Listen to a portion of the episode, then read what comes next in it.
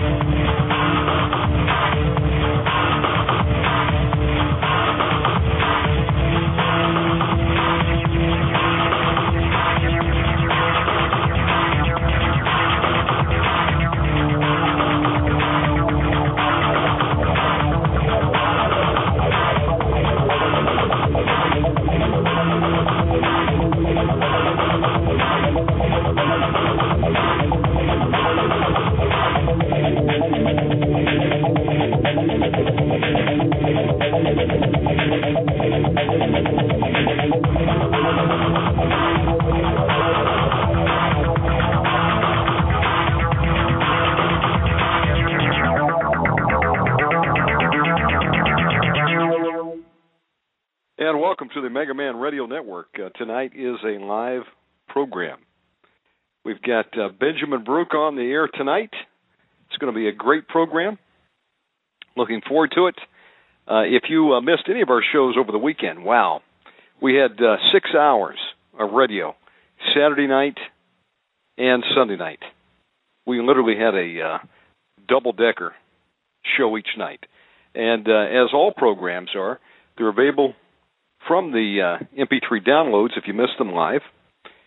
You can also download them via iTunes, uh, free subscription over there, and uh, also through OmegaManRadio.com. Uh, speaking of which, if you go to the website, there is a little button called RSS embedded in the player, and if you click on that, it will pull up a screen that will show you all 150 plus programs we have in the can, and you can download them. Download them for free. Send them to your friends. So I uh, want to welcome everyone to the program tonight. Uh, we are going to open up the lines in the second hour. If you have a question for Benjamin, like to make a comment, uh, you need prayer, whatever the case may be, the number is 917 889 2745. Toll free number is 877 806 2482. Without further delay, let's get Benjamin on the line. Stand by. Benjamin, how are you tonight, my friend? Hey, I'm good. I'm good. How are you, brother? Good. And I call you my friend because we've known each other uh, since about 2003. Praise God. Amen. And uh, it's a, it's it's always a pleasure, Benjamin, to have you back on the program. Um, what a time it is to be alive in this world. Oh, yes, uh, the patriarchs, the prophets of old, the apostles, and the ecclesia, the chosen, for 2,000 years have looked forward to this day, to this hour. And uh, the Spirit and the bride have been saying, Come for, for two long days, 2,000 years in the Lord's eyes. But the day has finally come, and it is it is nigh upon us. It's even here now. And but you know, it's coming to pass in ways that are beyond our understanding. You know, we all have kind of a vision of what we think is going to play out based on our knowledge of Scripture and based on what's in the prophetic writings, but the details are are left to be discovered by the day itself, which will declare the events that lead us to the the revelation of Jesus Christ and when the sign of the Son of Man pierces the heavens. But you know, it's sure unfolding in an amazing way, isn't it? Man, it is. Uh, every day we wake up, there's something new. Um, it seems to just be accelerating this time. It's incredible. You know, the Black Friday. I don't know if any of our listeners um, are of the commercial persuasion, and they they chose to go out and face the beast, the system, on what it calls Black Friday. But I was watching some YouTube news video of the behavior of the crowds, and it's outrageous. The, the mindset of the beast is manifesting in the population as they fight each other over a $10 toaster. Man. That's people, truth. People are getting killed. They're getting trampled. There's fights. You know, there's homicide threats. It's absolutely insane. All for that wealth that's in the hand of that woman, Mystery Babylon. You know, and her citizens continue to bend the knee and bow at her throne so they can get their ten dollar toaster and their iPod and you know the latest little satanic entertainment, little demonic video games, and uh, it is simply amazing. What is going to happen when there is no food in the stores? If they fight each other over the Black Friday sale items, what is the mind of the people going to look like when they actually face the hardship and the suffering that's coming? It's going to be incomprehensible. Man, it's going to be um, Mad Max to the thousandth degree, and the uh, the problem is, um, the Christians that thought they were going to be raptured out before all this happened are going to be the ones that are, I think, are going to be hit the hardest because they're going to be totally unprepared. Yeah. They were sold a bill of goods which said that hey, they won't have to be around for this stuff, and uh, they didn't need to prepare spiritually, physically, and so they're literally going to be caught like a thief in the night. Yeah, it's not going to work out too well. That uh, that disappearing uh, doctrine, you know, that um, you know, the, it kind of reminds me of the Wizard of Oz. You know, you click your heels together and you and just say, you know, I wish I was in Kansas, and then you hope you disappear. But nobody's going anywhere for a while because the Scripture cannot contradict. Bruce. Yes. And the Scripture declares that the righteous shall remain. The wicked will be uprooted out of the earth but the righteous shall remain. And the word for shall remain in the Hebrew is yathar. And it translates to leave a righteous remnant behind. So, you know, it's really too bad that um, this last days apostasy included all of this erroneous eschatology where people were taught pretty much the opposite of the truth. And but you know that really shouldn't surprise us that the mainstream, the consensus is is for the most part the exact opposite of the truth. Because 2000 years ago on the advent of the first coming of the Messiah, the religious leaders told the people the Messiah yes. is going to come and he's going to save us from the Roman government. He's going to save us from the occupation of our enemies. He's going to save us from the persecution because he's going to bring the Davidic kingdom. And it was exactly the opposite. He brought the word of truth, which divided the nation. He brought a sword to divide the planet. And that division ultimately brought the judgment down on the temple and the entire religious system, and then the, the current government was ultimately destroyed. And so the religious leaders had the people looking for exactly the opposite. Here today, we have the same false teaching that the Messiah is going to come and he's going to save us from the Antichrist. He's going to save us from any persecution. He's going to save us from any suffering. And the opposite's the truth. That's right. The He day said of the Lord they- is for the purification of the church. Right. Now, this didn't just happen by accident, that God's bringing the rebellion of this sinful planet to a culmination in what the scripture calls the indignation. That He's bringing it to a grand finale in this fashion. This didn't happen by accident. This was the day the Lord made. The Lord planned this. He's letting the sin manifest in its totality. And it's going to include the the persecution of all true believers. That's right. You shall be hated of all nations on account of his name's sake. But you know, we we Americans, Bruce, we're we're the lazy Christians. We're the Christians who our salvation was supposed to be easy. At least that's what we thought. We were never really supposed to suffer for the Lord. We were just going to name it and claim it. We were just going to believe it. Maybe sow a little seed to receive it. But you know, that's all so much heresy, so heretical. You know, try taking the prosperity gospel to China. Man. Try teaching the people who've been imprisoned for much of their life because they would not renounce the name of Jesus. And tell them they're going to get rich. You know, I think of one pastor, he was arrested for being a Christian. They, you know, Bruce, I'm going to put you on hold one sec because I've got somebody Absolutely. who's going to just keep calling in. I'll be right back. That's not a problem. Folks, this is a live program. This is Omega Man Radio Network, if you're tuning in now. Special guest tonight is Benjamin Baruch. This is a live program. And uh, we're talking about uh, a subject which uh, is going to affect us all, whether we choose to uh, hear it or not. Title for tonight's program is It Has Begun. And literally it has.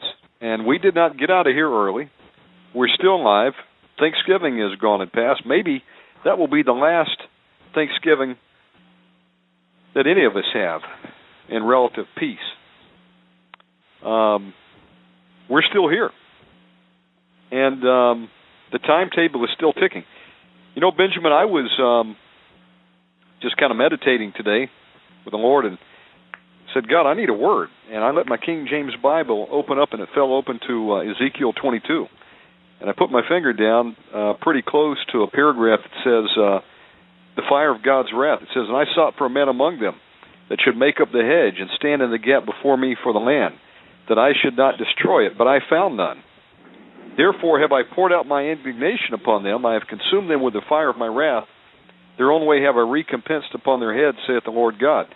And then I uh, I went back and I looked um, at this chapter, chapter 22 of Ezekiel, and uh, it's not a it's not a pretty picture, but I believe God is talking about um, this time right now. It says, Her prophets have daubed them with untempered mortar, sing vanity, divining lies unto them, saying, Thus saith the Lord God, when the Lord hath not spoken it. The people of the land have used oppression, have exercised robbery, have vexed the poor and needy. Yea, they have oppressed the stranger wrongfully. And um, it's not a pretty picture. God basically says the people are like dross. He throws them in the midst of the furnace, and uh, when you go through the um, the furnace of affliction, you either get burned up or you come out refined as gold. Amen. And I know it says judgment starts first in the house of the Lord, and if the righteous scarcely be saved, where shall the sinner and the ungodly appear? I believe that God is um, putting the the church through the fire to see if who's go, who's going to be for Him, or who was only a Christian in name only. Pretty soon, it'll be uh, very apparent uh, who are the who are the true people of God as the persecution is poured out. Because uh, when persecution comes, it's not a matter of uh, well, I I became a Christian because uh, my friends invited me to church and we stopped by and got a Starbucks on the way and the pastor told me that uh, I could sow uh, seed and I could get all my debts canceled and uh you know they didn't say anything to, about persecution of me. I didn't sign up for that as part of the deal. Um, what do you mean then I might have to take the mark of the beast? Yeah, well, don't take it. Or I don't get food. You know, uh, people haven't read chapter fast. 24 of Matthew, Benjamin. They've read the part about, you know, the we hear wars and rumors of wars and nation rising against nation and, you know, earthquakes in diverse places. We've seen those. But then they stop right there and they think, well, I guess I'm going to be caught out of here first class pay ticket to paradise. Well, you know, if anybody still holds on to that nonsense, and you know, God bless him and, sh- and show mercy to him, because it's not scriptural. It's not. It doesn't line up with the Word of God, and the Word of God does not contradict. The Scripture says that the wicked are going to be uprooted. It's the wicked getting pulled out by the roots and thrown into the fire where both the branch and the root shall be consumed. But the righteous shall remain. And at the same time, God is going to purge his temple. He's purging his barn. He's going to cleanse his people. And, you know, the scripture is the absolute truth. I trust many of our listeners have come to that understanding. The Word of God is true in every way. It's true in every day. There are no exceptions. There is not one time when the Lord was wrong or when His Word didn't apply. There's no exception to the truth. It is always true. It is altogether true. And we need to get, we need to wake up you know, I've been um, speaking off and on for the last 10 years to this country, around the country, and I got to tell you, most of the people that are aware of the time, they themselves are still asleep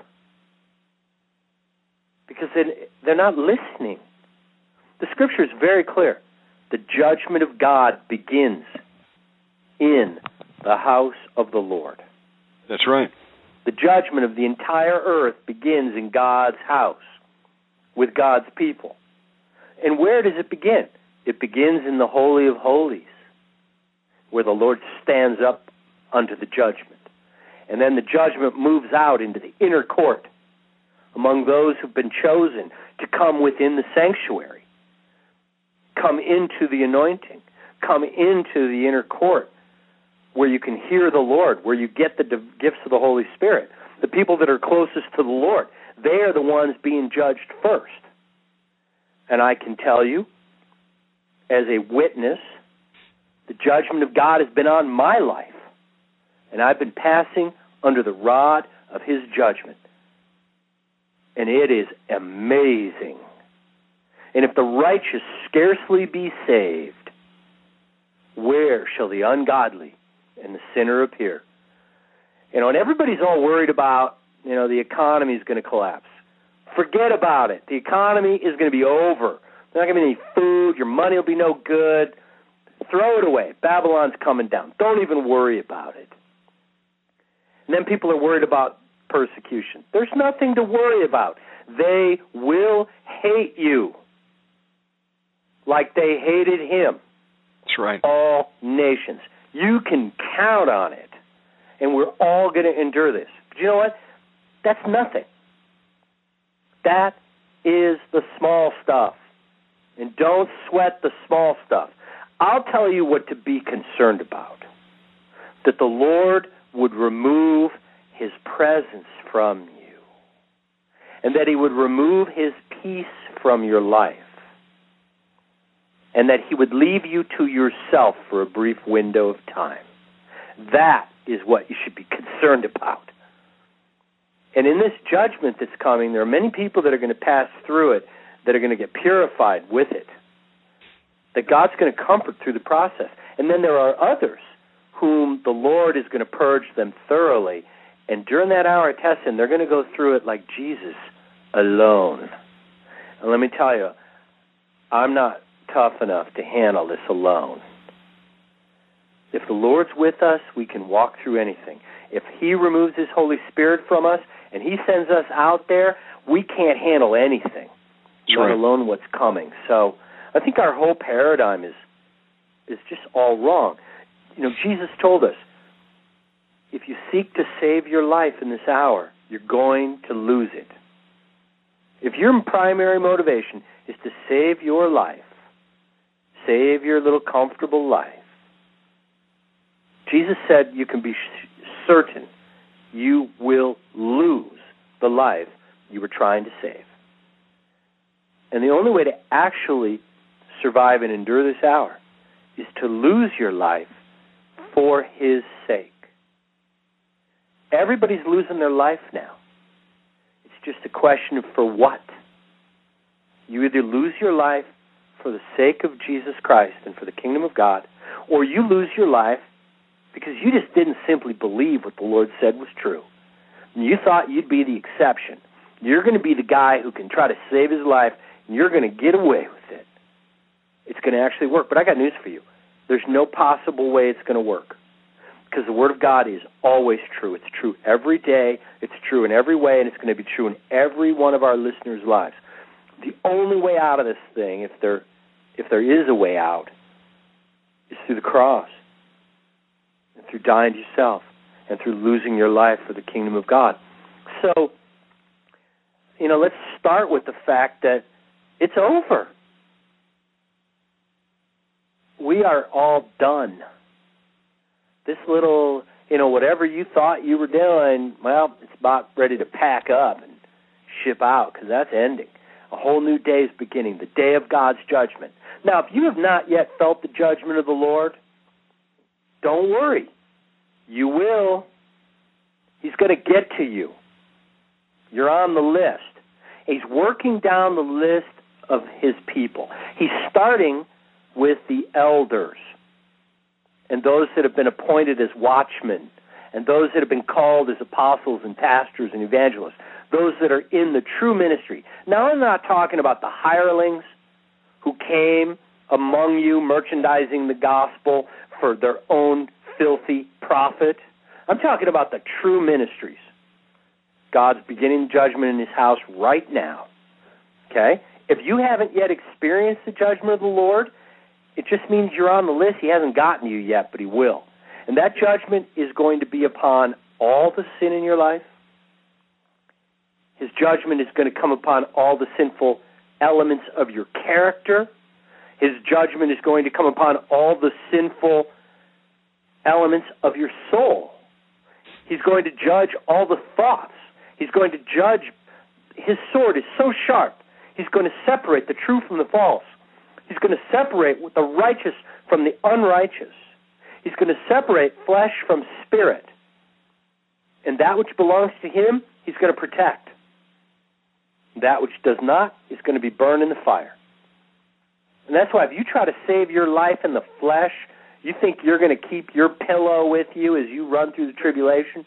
You're going to have your comfortable little lifestyle preserved? I got news for you. It's not happening. Get over it. and get on with the kingdom. We all need to accept the fact that we are going to suffer the loss of all things in the flesh. Many of us are going to actually suffer the loss of our lives in the flesh. You know, don't let that bother you.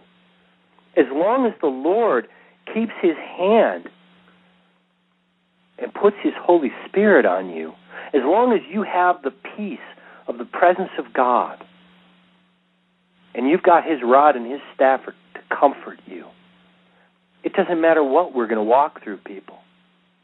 You're going to be fine. But if in his judgment of your life, he removes that comfort, he removes that peace, he sends you out into the wilderness, into the fire, alone in your flesh, then you're going to know some pretty tough days. But even that is nothing to fear because it comes to pass. It doesn't come to stay if you're one of His chosen. Now, after He gets done judging His people and purifying His people, then He's going to begin to judge the earth. And He's going to judge the wicked. And that judgment is without remedy they are going to be bundled together and burned in the fire. And the human mind cannot contemplate the ferocity of this judgment, in which the wrath of a holy God is poured out without limit. You know, the Lord says in the scripture that He judges us with mercy. I don't know if any of our listeners have seen the judgment of the Lord, but if you're really His, you can bear witness to a time, at least most believers, to a time of His discipline or His judgment in their lives. And it, it's a painful thing. He's a faithful Father. He will not spare the rod. He is not going to spoil the child. He will mete out the discipline that you need to correct you and to bring you into righteousness. And he doesn't afflict the sons of men needlessly. God does not punish us or judge us or scourge us or purify us with with circumstances or hardships that are more difficult than is what is merited for us. But he gives us exactly what we need to turn us unto righteousness. But I got news for you. It is a very difficult process. Take the Lord seriously, people. God is not kidding. Look at the cross. Look at what Jesus had to endure. God was not kidding about this thing called sin.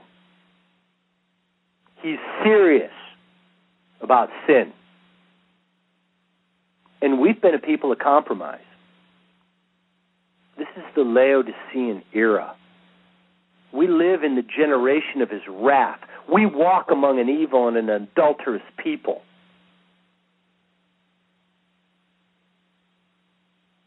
And the judgment of God that is coming has already begun. I can testify to that. I have witnessed it personally. I thank God that it's for the blessing of his people, or it would be intolerable but when you know that God is doing this in order to make you ready for the wedding feast, the scripture says to glorify the Lord in the fire. And we need to get to the point where we are thanking God for the purging in our life. Because through the eyes of faith, we can see the purpose and the finale stop looking at this in temporal eyes. That, well, we're going to suffer the loss of a few things. Actually, most of us are going to suffer the loss of everything in this world. Well, we're going to be persecuted. Yeah? Well, we're going to be hated by all of the nations. Hmm. There isn't even going to be one nation that doesn't hate us. Hallelujah. Because we're not of the world. But when this purging has accomplished its work, we're going to come out of the fire purified, like gold. He told us, I chose you in a furnace of affliction. And we are supposed to learn to rejoice and praise God, glorify the Lord in the fire. It reminds me of a Chinese pastor. I just heard the story of his life the other day. And he was on a, a DVD from China. He'd been arrested. And they they came and they took his house, they took all of his possessions, they took all of his money, and they threw him and his wife and their eight children out into the street. No job, no food. There's no food stamps in China. And they told him, everything will be re- restored to you if you will simply renounce Jesus Christ. And he said, I can't do that. So they put him in prison for 20 years. He was in hard Oh. labor, but he never got sick. Harsh conditions in the cold, and the food was no good, and I'm sure the bed he slept on was probably not very comfortable either. The shoes he wore probably didn't keep his feet warm, but he never got sick for 20 years. And during that time, his wife finally found a job. She found a full-time job, and and she was able to rent a one little room for her and her eight children. And she was paid 80 cents a week. And it wasn't enough money to buy food for all eight kids.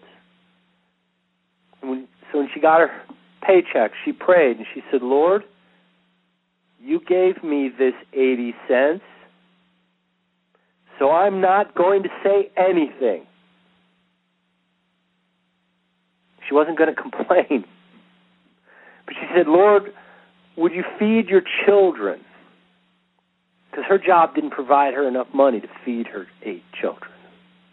While her husband's in a slave labor camp. Because he won't renounce the name of Jesus. And what are we worried about? What's going to happen to us? We might lose some comfort. We might lose our freedom. Our our wives and our children might be homeless.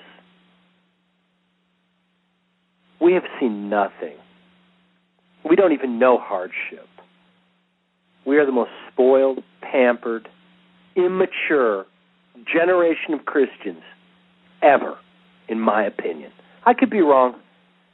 That's just an opinion. I hope I am wrong. Maybe I'm just talking about myself. Maybe I'm just spoiled, pampered, and immature, and I need to grow up. But I got to tell you, the judgment of God, when it comes on your life, it grows you up quick. You know, if we could talk to a believer on the other side of the tribulation, whether he was a believer who died as a martyr or he was a believer who walked through all of those years and was part of the remnant that survived and endured to the end. I was thinking about this the other day as I was meditating on what to share on this show, and it occurred to me we wouldn't be able to talk to this person. We could not understand what they would try to tell us because our understanding is so darkened today. But I'm sure that they would somehow try to communicate to us that it's okay what you're about to go through because it's the only way the Lord can bring you to the point of holiness and to the understanding of His Word and to the realization of His glory and to the total embrace of His cross. And that God wasn't doing this by a mistake, but that this was the plan of the Lord all along, and that you've been chosen to participate in the most important time, save the physical life of Jesus Christ on the earth, the most important time in all of the history of creation, and to count yourself blessed that the Lord would choose you for this. We need to stop trying to save our lives. It doesn't work. it robs you of your peace. It is totally ineffective. And I've got it on pretty good authority. Jesus Christ is my authority. That it's not going to work. You will fail. So we need to stop. Bruce, you know, I I listen to callers and I've talked to thousands of people speaking around the country. I, you know, I visit some of these chat rooms. My friend Nathan Leal has a little chat room on his website, yes. Cry, and I got to tell you, I read, you know, and I get emails, you know, through my website and some of the people that have read my book. You know, it's as if none of us even get the message of what's about to happen. People are arguing with each other over nothing. Words without knowledge coming out of most people's mouths today. And then the majority of the other people are trying to save their life. What do I do to save my life, Benjamin? Uh, you don't. You don't save your life. Get it out of your head. I think Jim Morrison said it right. No one gets out of here alive. No, and, but you uh, can get out of here through the cross. Yes. yes. You can get out of here alive if you become born again. Because if the life you're leading is the life of Jesus Christ, you are coming out alive. But if you're le- if the life you're leading is in the flesh, it's going to die, folks, because the kingdom of the flesh is over. The time of the carnal man has ended and is ending very soon. And nothing that is of this earth that that is earthly which is a synonym for demonic in the scriptures. You know, the, he that has the love of the world has not the love of the Father. And yet, you know, our generation has been so bombarded with the world. It comes in our homes on HD TV screens. We get it through the internet 24 7. You know, I can download Babylon at 3 megabytes a second. It's a torrent of sin if your eyes are open to it. It's a torrent of unbelief. And, you know, you're not going to save your life. I just, I don't know how many times I've said this speaking in public. I don't think anybody heard me. Everybody's worrying about should I buy gold? Should I buy silver? Your, it says your silver and your gold cannot deliver you in the day of the Lord. Yet everybody, you know, that has a little bit of savings, there's so much focus on get, getting the right gold. Jesus told us that if you're poor in spirit, to come to see Him and buy the gold of the kingdom, which is available without price. It's available without price. But the gold and the silver of this earth, they're going to throw it in the streets before this is over. You know, and I'm not saying don't be a good steward. And I'm not trying to tell people don't prepare I'm just trying to wake everybody up, and maybe I'm just preaching to myself, and I'm the only one listening. But the oh, scripture man, uh, is very clear. We cannot save our lives in this hour.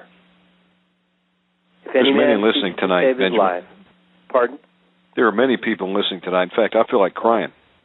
Uh, I think the Lord is spanking me tonight. I mean, you know, uh, if you look back at World War II, you look at the kamikaze pilots. These were guys that had already decided uh, they were going to sacrifice their life.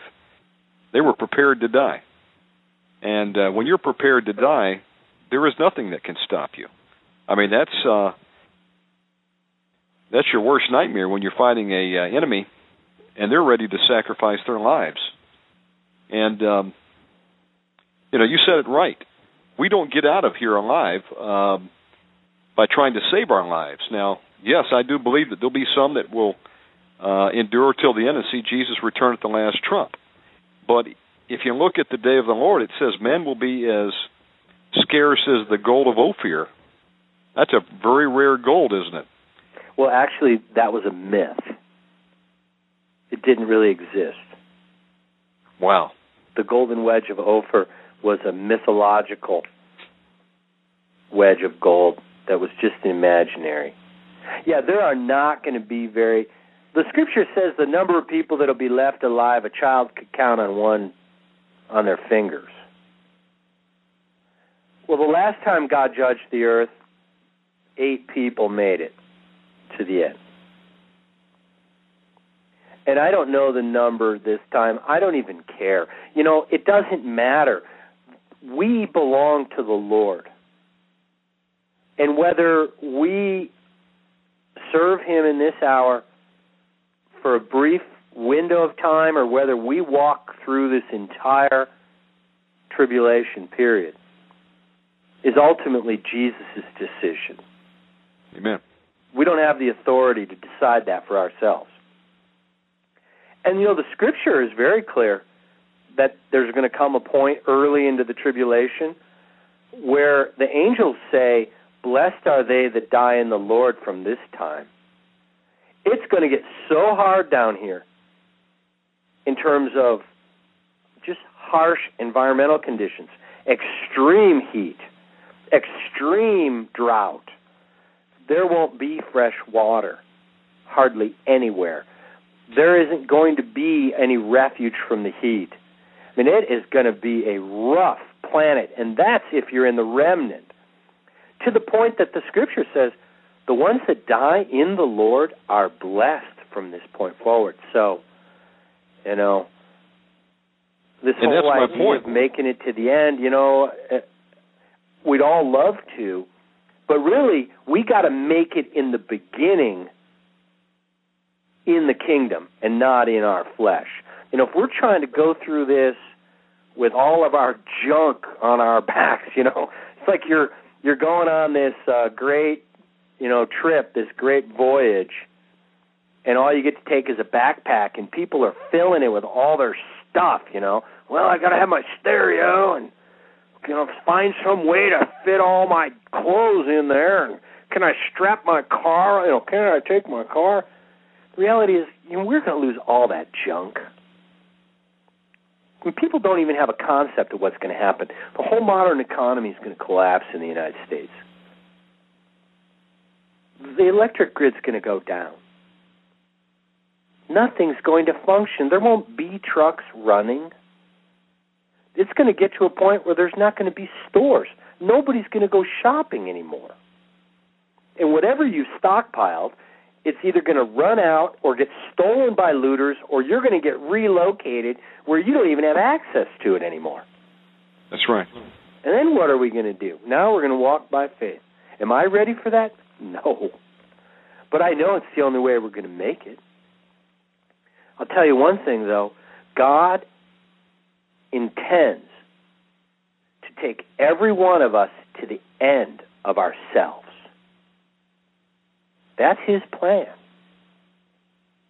Jesus told you if you want to come after me, if you want to follow me, if you want to come to the kingdom, then pick up your cross. You know, and we thought he was kind of kidding or something. Or he didn't mean, you know, this. No, it means this. If you were a Christian in China in the last 50 years, you've already seen the Great Tribulation. When they take your family, they take your freedom, they take all your property, they beat you, and they kill you for the faith. I mean, that is in essence as severe as it can get. If you're a Christian in a Muslim country today, you've already suffered persecution you know, we're this anomaly. We are this strange creature here in America where we've got these Christians and you know and we love the Lord. I love the Lord. He saved me from being a knucklehead. and and I know you do too, Bruce, and many of our brothers and sisters do as well. oh. He had mercy on me, that's for sure. God have mercy. Oh, amen. But you know what? At the same time, we've been really spoiled. We've had it so easy, and you know, in that prosperity and in all of our affluence, I mean, we are a wealthy people. You know, we don't go without meals because we don't have the money. Most of us have never known hunger because of poverty. Most of us have never known the kind of persecution that was the reality of the church for 2,000 years. We've had freedom, we've had prosperity, we've had everything. And what was the fruit of it? Well, we became complacent and compromised. That's human nature. That's the Adamic nature. That is what sin will do. Man, sin is like a weed, you know? It finds a way to take root. You know, you know Benjamin, that's the truth. I mean, I'm in a southern city right now, and I got to thinking, uh, where are the homeless at? I, I drive down. I don't see anybody uh, homeless for the for the large part on the corner. I don't see people uh, sleeping on the side of the road yet here, but yet I see restaurants still jam packed. I see stores, you know, being flooded by people looking for bargains.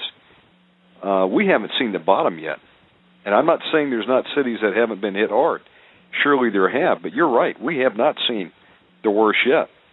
And uh, you know what? We've got the wrong mindset. Uh, even those of us that are alert and know what time it is, if we're thinking that we're going to be able to uh, make sufficient preparation to see it till the end, we're just kidding ourselves. Um, or if we're stockpiling gold, you know, great. You got a you got a couple suitcases full of gold. You're you know you, you were sharp, and now you're wealthy.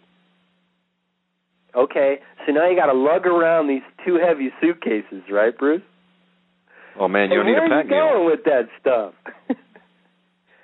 and folks, well, I've been guilty of that. Uh, what are you going to do when the famine hits? Hey, I got my gold. What are you What are you going to do when the foreign troops show up and they start kicking down everybody's doors? Hey, don't touch my gold. What are you going to do when there's no fresh water? Well, we could drink the gold. Maybe eat the gold. What are And our people going to do when deliver. there's an you gonna do executive order signed which What- says you know? if you have more than a couple days worth of food, uh, you're a hoarder. You're going to jail. Felony, folks, it's coming.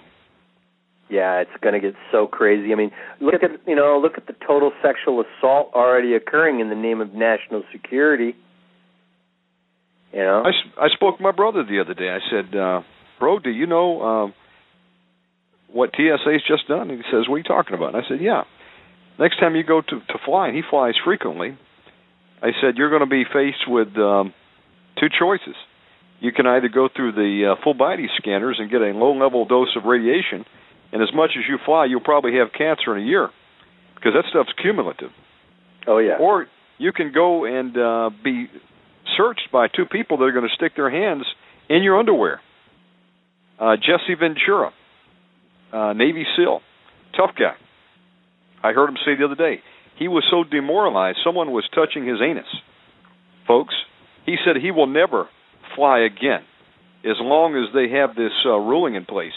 He said that he was demoralized and there was nothing he could do about it to get on the plane. And now, if you try to to leave the line, what they'll do is they'll have a police officer detain you. You can be charged eleven thousand dollars. Then you're going to go on a, a domestic terrorist list because you tried to jump out of the line. It'd be like driving up to a roadblock and you say, "Wait a minute, I'm not going all the way up," and you try to jump over the medium. They will track you down right. and, and arrest you. Uh, Right. And I said, "You haven't went through this yet?" And he says, "No." I said, "He said, when did it happen?" I said, "Within the last two weeks." And uh, we're all going to be uh, facing that if we choose to fly. That's just the beginning, folks. No, I mean, listen, I uh, I thought I could escape it. I thought I could move to another country, Benjamin, and escape. And I realized that any place you go on this globe has a shelf life to it. What's going to happen? There is no escape from. And if we haven't come to grips with this, it's not a matter of well, well, we die. No, folks, listen. Your your biggest danger right now is not how long you're going to make it through the tribulation period, but it's uh, are you going to make it past the great falling away? You're talk we're talking losing your soul in eternity because you deny Christ.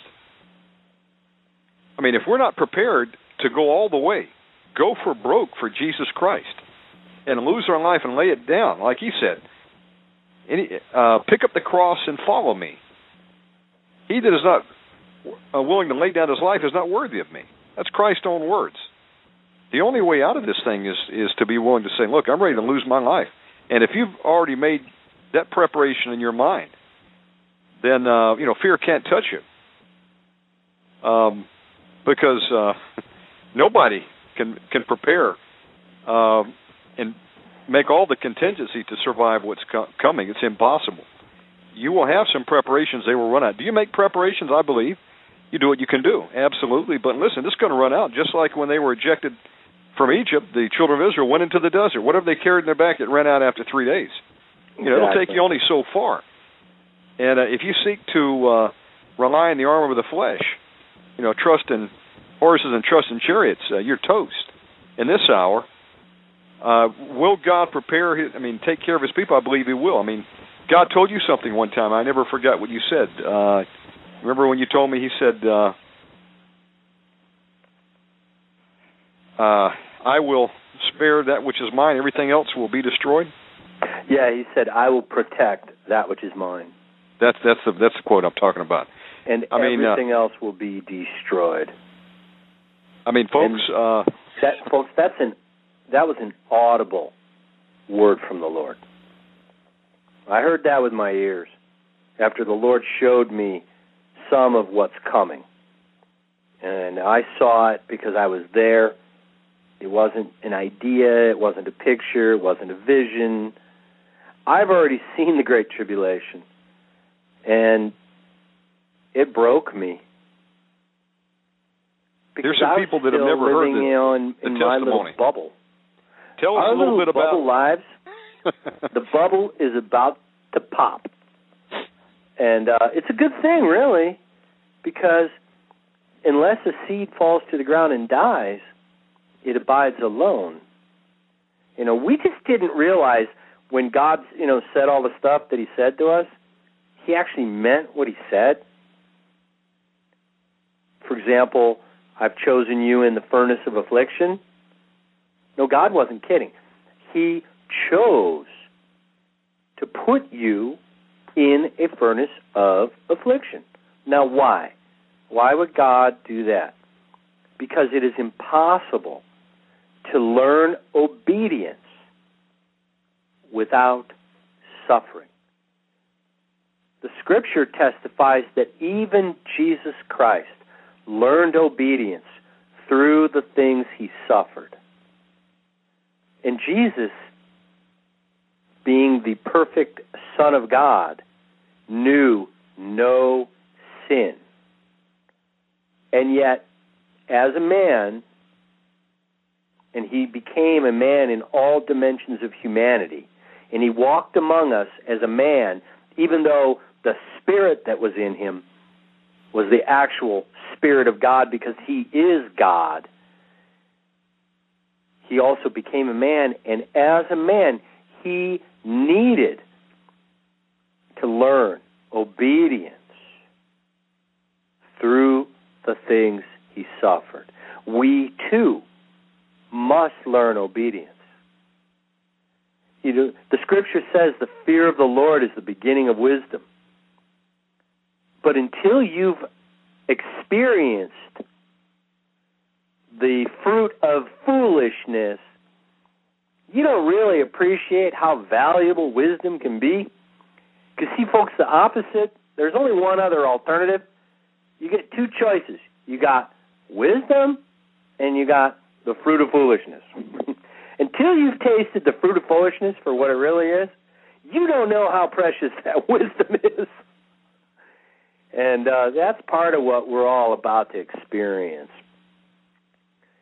The Lord meant us to take Him very, very seriously. He did not mince words. And, you know, I just don't think even those of us that know what's about to happen, I don't think most of us even get it because I go in these chat rooms and I don't post much, but you every now and then I'll go and just sort of look at some of the stuff that's out there. People will direct me to different threads. I got to tell you, there's quite a bit of argument, argumentative spirit going on, and I mean, people, you know, many offended and betraying one another. That's already started over the dumbest stuff. You know, it's like, what are we thinking? Man, I'm uh, fighting with people right now who will rebuke me, and they call themselves believers. Oh, of course uh, they do. Over the fact that I use the name Jesus Christ. They yeah, tell me if I don't use insane. Yeshua, I'm going to hell, basically. Well, let me tell you, as a witness, that doctrine that you know you can't use the name of Jesus, that comes out of the pit of hell. I know because I've seen that demon manifest. I had one of the people deceived by that doctrine get right in my face, and he was so angry that you know I just wouldn't believe his false doctrine. That demon rose up. I got news. If there's anybody out there that you're legitimately questioning this, um, the name of Jesus is the name that the Messiah of Israel is called in English. Amen. There, you know, my name has different names. In English, it's Benjamin. In Hebrew, it's Binyamin. Okay, the same name can have different language associations. But Bruce, I was in Jerusalem a few years back. I just flown in right on the um, when one of those big crises had hit the Middle East. So as I was in the air, some big thing happened, and the U.S. military was mobilizing. This was back, I don't know, five, six years ago. Israel was going on red alert, and they were evacuating non essential embassy personnel out of Israel. So as I'm going through customs, the custom going out was packed with people in a panic to get out of the country because they were afraid a war might start. And as I got to Jerusalem, and I, you know, you're red-eyed, you're jet-lagged, you've been flying for 20 hours, you can't sleep. Air raid sirens are going off in Jerusalem, and you know, people, the streets are deserted. The few people that are out are running. And everyone's getting their chemical rooms, and you know, it's like war's going to happen the next day or something. And I am so stressed out from the flight and you know, realizing, wow, I think I might have just shown up in time for, you know, the next world war. Um, and I couldn't fall asleep. I was just a bundle of nerves. And the Lord sent two angels into my hotel room. I didn't see them, but I heard them. I heard them praying for me. And when they prayed, I saw incredible light fill the room.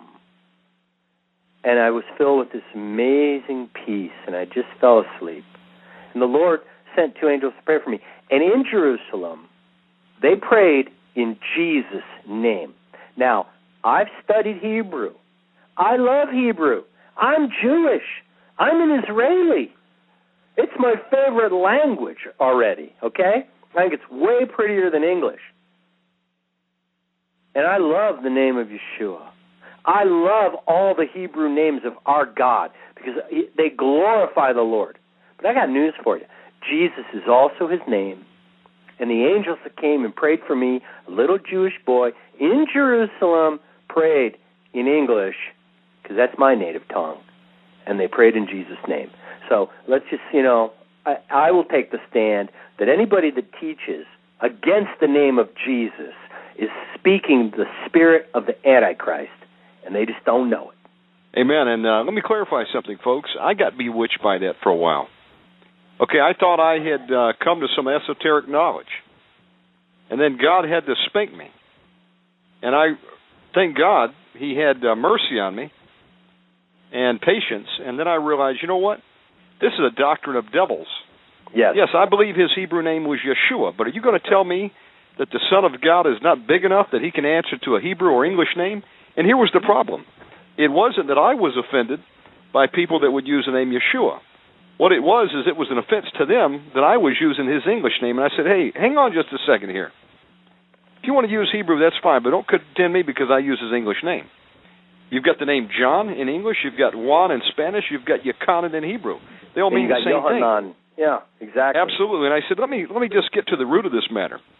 There's only one name under heaven by which man might be saved, and demons don't come out by any other name but the Son of God. I That's said there have been millions of demons that have been cast out in the name of Jesus Christ. How are you going to explain that? And you know Right. what it is? Is they they literally would have ripped me apart if they could have put their hands on me. For a minute, I got a glimpse of what it must have been like for Stephen, as those demonized people were actually biting him with their teeth. If someone could have killed me, spirit. It's a Benjamin, it's a they would have done it.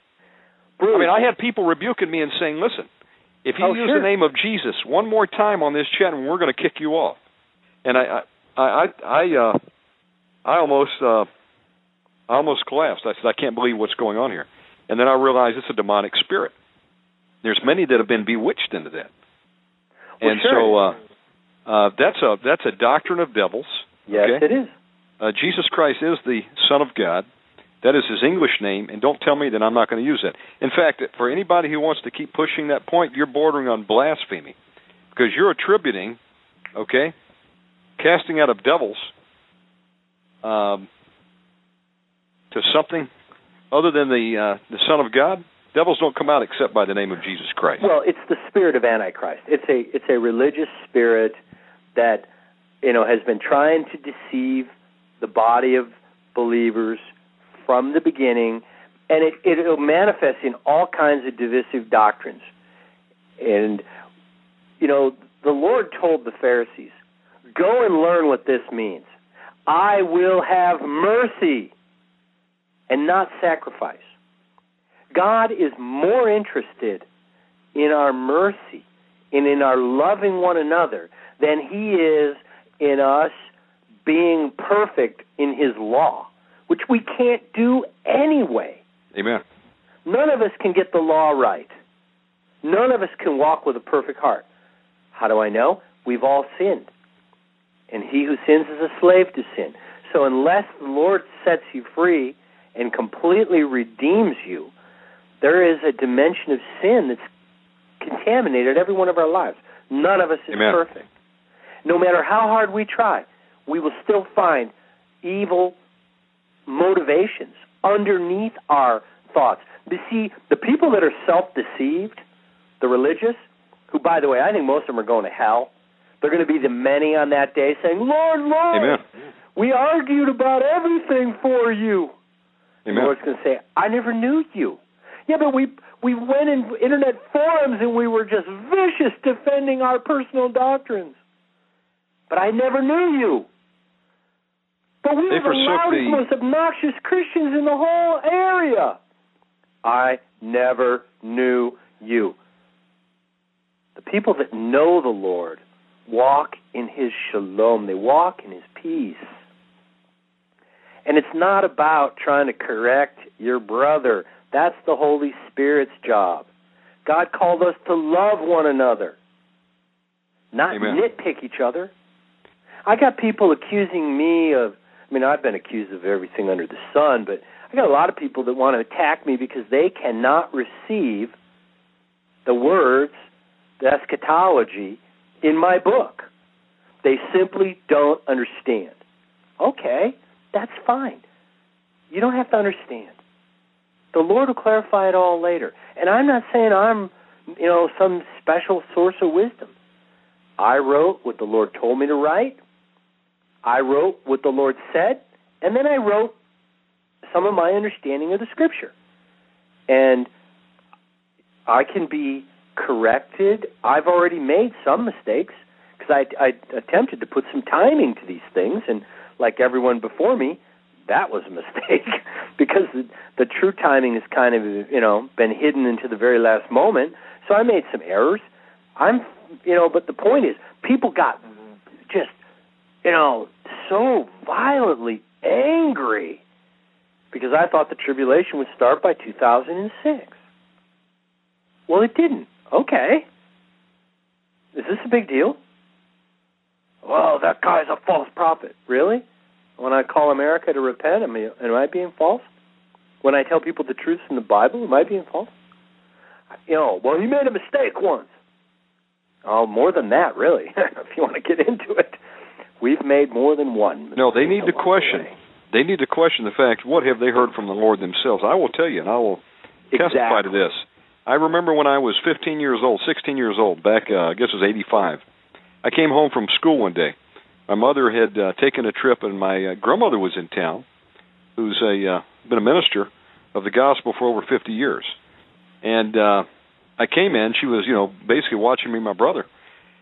And I'll never forget the day. I walked through the door, and my grandmother uh, was in such a state of panic. She looked at me and and I said, "What's going on?" And what I didn't realize at that moment is what had just occurred to her. She had been caught up in the spirit. God had showed her the elements on fire, and she literally thought it was all ending right there at that moment in time. God gave her a glimpse of the future Wow. and uh, it so terrified her as uh, everybody that I've ever talked to, including yourself, that have been caught up in the spirit and shown a glimpse of the future. You literally think, I mean, it's imminent. Yeah, you think it's coming fast, and and in the Lord's mind, it is going to be fast. But you know, It is. It I mean, her her whole concern at that point in time was, please God, I need just a few moments. Let me call and warn my family. And she literally um, was at that point that we'll all come to where the time of warning is over with. right. Uh, you could be separated from your family. That'll be the. You better have said your goodbye. It may be the last time you ever have to um, to tell them you love them. And uh, praise God, it what it didn't end at that moment in time, but uh, God always gives a warning before He brings His judgment. And I'll tell you something. Um, she's a great woman of God. And I'll tell That you, thank God for His warning. Bruce, Um, that is an understatement. Your grandmother, I have prayed with her on the phone, and she is one of the most awesome, godly women I have ever met in my life. Oh, hallelujah! What, what is her name? her name is uh, Wheatus Weber. She is uh, Wheatus, yes. 78 years old. God bless Um, that sister in the Lord. She's so right on. That woman's so full of the Word of God. She is so full of the Holy Spirit. You are so blessed to have her as family, man. I'd Man, love to adopt your grandmother. Man, she is uh she's a one in a million, I tell you. Um she was caught No up to the third heaven, like Paul. Uh has seen glimpses of the future. Even my grandfather, um now he's retired, he's pushing eighty now. God's showing him visions of the future. She's seen the concentration camps. They've seen the food lines where you get to the front. You don't have the mark, uh, you don't buy food. And uh, she's been warning our family for a long time. And I'll tell you, a lot of people say, "Well, man, I wish I could uh, get a vision of future." Folks, be careful what you ask for. Uh, Benjamin got a a vision of the future. He was literally picked up and set down in, in an American concentration camp. Uh, Benjamin, many people have not heard your testimony. Would you give us an executive summary of what happened on your 40th birthday, which Um, culminated in the writing of the book "The Day of the Lord Is at Hand"? Yeah. Well, that's a hard one to get into. Um, It's a real hard one to get into. we've done it on the radio more than once, and just in summary, I was shown the end for most Christians in America. I was shown their end. And, you know, all that these people did try to save their lives was futile because they did not succeed. And most of them were not uh, rejoicing either. Um, the judgment's very real, and the hour is very much upon us. As I said at the very beginning, it's already begun in the house of the Lord. Now, I'm sure there's Christians out there that are going to argue with me. You know, oh, that Benjamin, you know, said the judgment's begun in the house of the Lord, and you know, no, it hasn't. Well, it's begun in my life. Maybe not yours, for sure mine. I've I know others getting poured out like water right now. And, you know, it's the final purging to get us to the point where we're just like, Lord, forgive me for my self centered paradigm. Forgive me for seeking my own way. Forgive me for being so concerned about myself and my family and not seeking first the kingdom of God. Forgive me, Lord, for not embracing the cross. And God takes you through these purgings to the point where you realize, you know, it was all about Jesus. This is all about Jesus, and it's all about the Word of God, and it's all about the kingdom of God. And it's very little is about you or me.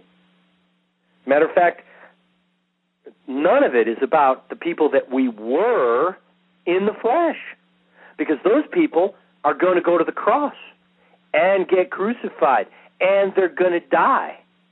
And when you get raised in the resurrection power of our Lord and Savior Jesus Christ, hallelujah, who is forever blessed, when you get resurrected, that old stuff ain't coming back. You're going to be a new creation. It is all about Him making all things new, not preserving the old things. Somehow we're going to have to hold on to all this old stuff through the tribulation. Get over it. You're not going to. So stop worrying about that. Get You your know, when you stop worrying problem. when you stop worrying about it, folks, uh, you'll have peace. Uh, I had a point in time where I was so paranoid, and I had made preparations to the tenth degree that I literally couldn't sleep. I was on red alert status 24 hours a day, and God basically had to deal with me. In fact, I uh, I went and uh, I met with uh, a true prophet, and he says, uh, "What can I do for you?" I said, "Brother, you need to cast out a demon. It's called a spirit of fear and paranoia, because it's literally crippled me. You'll think 24 hours a day of how to save your life, and it's just pure lunacy. And you you uh, it'll cripple you. You won't do anything for the Lord. And it makes All you you're thinking insane. about is how can I hold out to save my life, and that's contrary to the Word of God. He that Well, seeks to save his life will lose it. And and let me Amen. qualify something when I said that. Uh, do, do you take some preparations? Absolutely, but you've got to temper that understanding that uh, any preparations you take, if they'll extend your life an extra day that you can do the work of the Lord, then then that's a good thing because you don't get out of here with anything. The only thing that you've got that's going to last is what you've sent to heaven. Uh, the souls that you've led to the Lord, the the poor that you fed, blessing Israel, helping the widows and the orphans. You know, it says that he that seeks to save souls is wise. If you will set your mind that, uh, hey, I'm going to lose my life one way or the other, and if God seeks to, uh, you know, carry me on down the road a little bit further, well, then praise God, I've got another day to work for Him. Because um, if you look at it any other way, I mean, it's folly. In fact, I'll tell you the the the most uh, fearful words I ever heard, Benjamin, was uh, when I had an opportunity to meet a real prophet. There's very few of them in the land right now. Folks, be very careful when you ask to see a glimpse of what's down the road, because it's not a pretty picture. And I, I had a teacher one time said, "Be prepared to get an answer that maybe you didn't expect when you ask a, an honest question. You want an honest answer." I inquired of the Lord, Benjamin, and I I got a response back, and it, it still makes me uh, shudder today. What does it really mean? I mean, I know what it means. Uh, the word was, "I'm preparing you so that you will not faint." I said, "God, have mercy. What is coming that Oh, would man. cause me to faint?" And I realized the tribulation. And if I faint and God didn't have mercy on me and prepare me right now, then I'll lose my soul. I'll be part of the great falling away. That's why we're doing these programs, people. Because if you fall away in this hour, you probably don't come back. You're talking about losing your eternity and spending eternity in the lake of fire for denying Christ. Because I've searched the scriptures and it's very clear what Jesus said you need to watch out for the offense that comes from persecution. Because persecution is sure. As we're here tonight talking to you, And if if you're not prepared to endure the persecution and stand up for Jesus Christ, and you become offended by it, okay, and you fall away, you're toast. Yeah, you are toast. Because we're going to be persecuted. We're not exempt here. We don't get out of here on a first class ticket before the tribulation starts. Folks, if I'm wrong, and maybe God had a fruit gathering or something along the way, well, then that's gravy. But I don't see that. but I will tell you this much if you're not prepared to endure, endure till the end of your life, whatever the Lord requires of you, whether He sends you into the concentration camps, whether you lose your neck at the head of an Islamic sword, okay, whether you go up in a nuclear uh, flame of fire, whatever the case may be, um, hell awaits. We've got to be ready to go all the way. We've got to be ready to go for broke. We've got to be like the kamikaze pilot said, you know, bring it on. Because I'm going to work and occupy till the Lord takes my life. And then I've got a reward waiting. You know, what can I do for you? And that's the problem. We get angry because our flesh rises up and you know, we've got that um what what's the term, you know, self-preservation It kind of rears its head up and says, "What do you mean? I don't want to lose my head. I don't want to die for Christ. I don't want to suffer." You know, we're just selfish. You know, we that really means that we undervalue the sacrifice Jesus Christ made because if we're going to accept the gift of salvation, that means that uh we're no longer ours. We've already been bought and paid for with a price. But many people uh, choose to just call themselves a Christian as an insurance policy, Benjamin. Well, you know what? Yeah, I'm to call myself a Christian, but uh, I'm really not to sacrifice and and be obedient and ask the Lord what would He have me to do for Him. I'm to do what I want to do, and then I'm to try to call on that trump card at the last minute and get out of here. But I'm not to sacrifice. And so, folks, if you're that way, and I've been that way, you're not going to make it. You're going to faint when the persecution comes because it's coming here in America. Well, it is. And we can't fight it with the arm of the flesh. Some are going to try to fight it with an M16. And I, I've got news work. for you. It's not going to work, my friends. It's going to be just like it was in Jeremiah's day. When God said, I've weighed Jerusalem with a balance and it's been found lacking, I'm sending Nebuchadnezzar against Jerusalem. He's going to lay siege. You are going to go into captivity. If you fight it, you're going to die. And Jeremiah was spurned. They tortured him. They believed the false lie of a prophet which said, uh, You're going to get out of here. You're going to be victorious. Egypt is going to come to your aid. And they trusted in horses and chariots. And those that did, they died. And then ultimately the king, it happened just like Jeremiah prophesied. He, he saw Nebuchadnezzar face to face. And then his eyes were poked out. And he spent his last hours on the planet in a prison. But that was after all his family was slaughtered before him. God's found America lacking, and He's sending judgment, and He will send our enemies against us as His instrument of judgment. Accept it. And uh, the real question is: is what can you and I do to redeem the time? Because time is running out on us all. And then we're going to stand in front of Jesus Christ. Actually, we're going to be kneeling or prostrate, and He's going to play our lives back. What did you do for for me? What did you do for my son with the time that you had remaining down here? Did you spend it trying to save your skin, or eating and drinking and you know uh, living a hedonistic lifestyle, or did you go out and do what I asked you to do? Did you love your neighbor? You know those people that attacked me for using the name of Jesus Christ. They shot their own selves in the legs. They forgot the first commandment: love your neighbor as you, uh, love the Lord thy God, and then love your neighbor as yourself. The second commandment. And that's what we do now. And uh, we forget that He called us to bless Israel, bless the poor, help the widows, the orphans, help those in disaster, preach the gospel, cast out demons, lay hands on the sick that they shall recover. That's what we've been called to do. You know, I really, uh, after I've searched the scriptures and I've, I've looked at all the the body of evidence, I like what one guy told me. He says, really when the Lord's coming back doesn't even concern me because I'm going to be working up until the time that He comes back or I die for Jesus Christ. I've, I've got to be about the Father's business, working down here, because I'm going to give an accounting.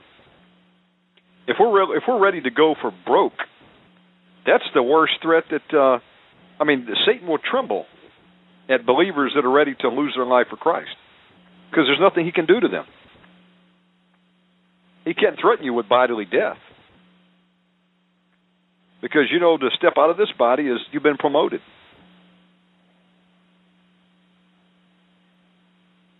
Benjamin? So uh, let me share a little bit more about those Chinese believers. That pastor that got arrested and sent to prison for 20 years,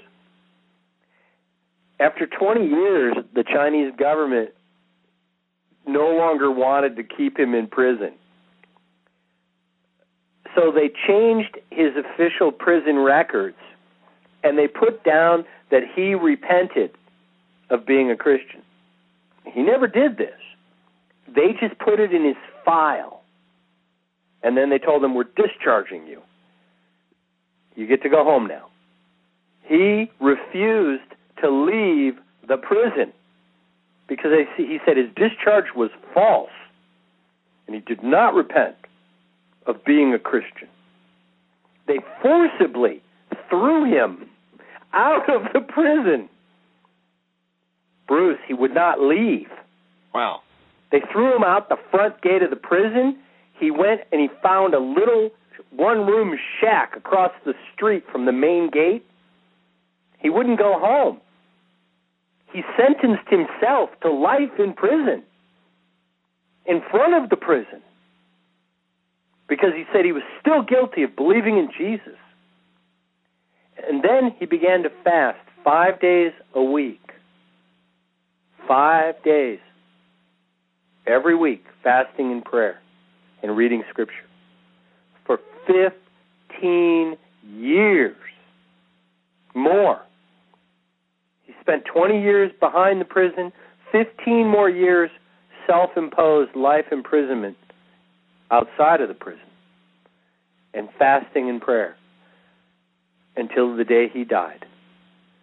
Bruce, I saw a videotape of this man near the end of his life. They were interviewing him. I've never seen such joy glowing on the face of a man in my life. God have mercy. Yeah. Yeah. Folks, there's one mandate for this hour. That's to take every remaining hour of your life and pluck as many as you can out of the fire because eternity weighs in the balance. It's not a, a question of uh, do we have five years, do we have ten years, uh, is it wrapping up tomorrow? The question is, is what did you do for Christ? How many people did you save and, and warn? You're going to be held accountable just as I will. And if we spend all of our waking hours trying to figure out how we're going to be able to survive and keep from going to the camps or losing our head or how we can stop from dying from the chemtrails, folks, what a waste. Get busy. Amen. Pick up your sword and, and report to the front lines. Amen. And you know what's so important in this hour, in terms of practical steps, is prayer and fasting. I would recommend everyone go read the book of Joel. There's only a couple chapters. You, it's a couple pages. Go and read it and look and ask yourself some questions. Who is it addressed to? The last days believer. That might be you. What are we told to do? Gather together in solemn assemblies, fasting and praying together, confessing our sins together, calling on the name of the Lord together. And it says, and if we do the fasting, prayer, and repentance to the point that it produces weeping and mourning for our sin, then the scripture says, who knows? Maybe the Lord will leave a blessing behind when he comes to visit your house instead of ashes. And the call to solemn assemblies, the call to fasting and prayer, the call to corporate repentance is not a suggestion. These are the commandments of the King. They are to this generation, they are to this hour, they are to this people listening to this word. They are direct commandments from Jesus Christ. My authority on this? The prophet Joel. Go read it for yourself and test me on this matter. Friends, if your repentance is not producing weeping and mourning, you need more fasting and prayer. It's that simple. We should be fasting and praying until we break through into weeping and mourning. Because, see, it's at that point that you're really honestly looking at your sin. Because our sin, when we look at it, before the Lord cleanses us from it, is enough to make you weep. Brother, I feel like. And I'm not talking legal justification. I'm talking about sanctification. And those are entirely different doctrines or revelations. You know, people don't understand that when you walked through the outer court of the temple, you first came to the altar that represented justification, where you are legally justified, but next was the bronze laver or the water basin where you were cleansed, and that represents sanctification, where the actual filth and the dirt of the sin is washed from your life. You can be legally justified and still in some pretty stinky clothing spiritually. And you can't just pretend you have no sin. The scripture says if we say we have no sin, we do lie. And friends, if you have not yet repented of it, you've not yet been cleansed of it. And if you haven't been cleansed of it, then the effect of the curse that it brought is still active, which means the enemy still has ground which explains why he's done so much to deceive everybody about the existence of sin in the church.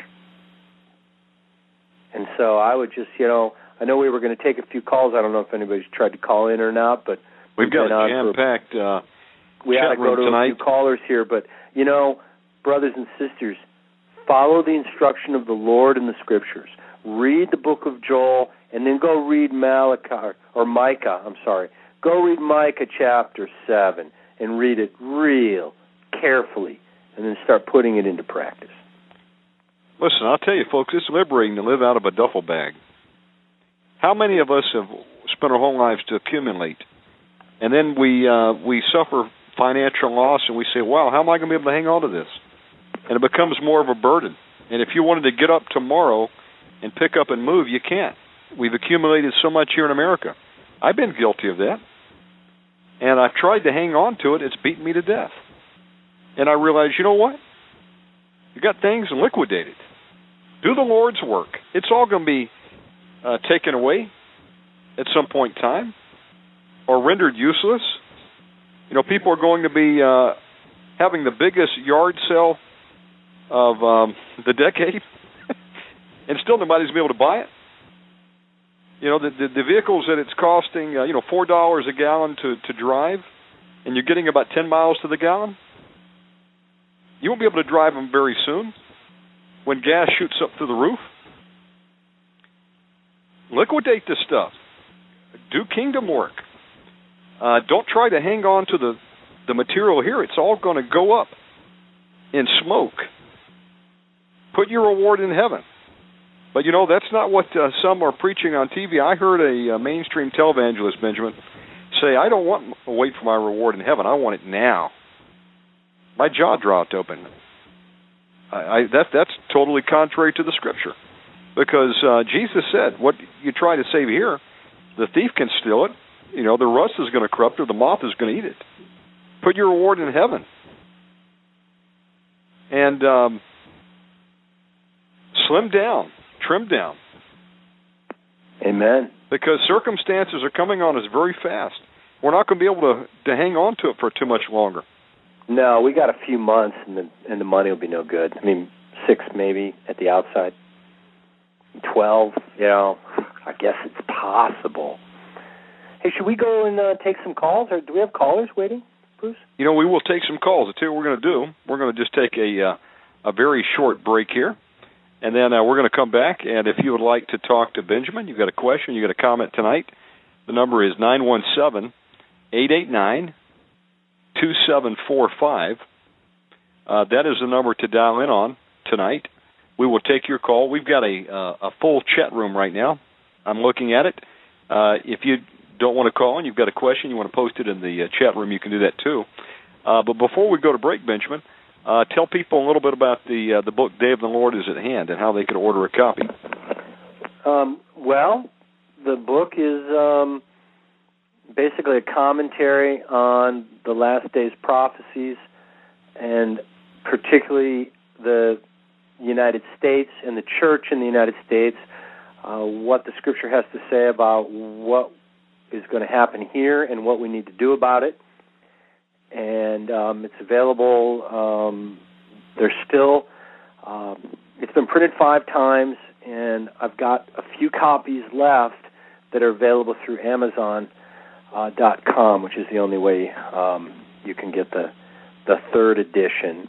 Um, if you go onto Amazon, it'll say second edition, but it's actually a third edition update. And um, I've also done a um, 2010 um, correction letter, if you will, as to um, just some things the Lord has made clear that uh, were not clear at the time the fifth copy was printed a couple years ago.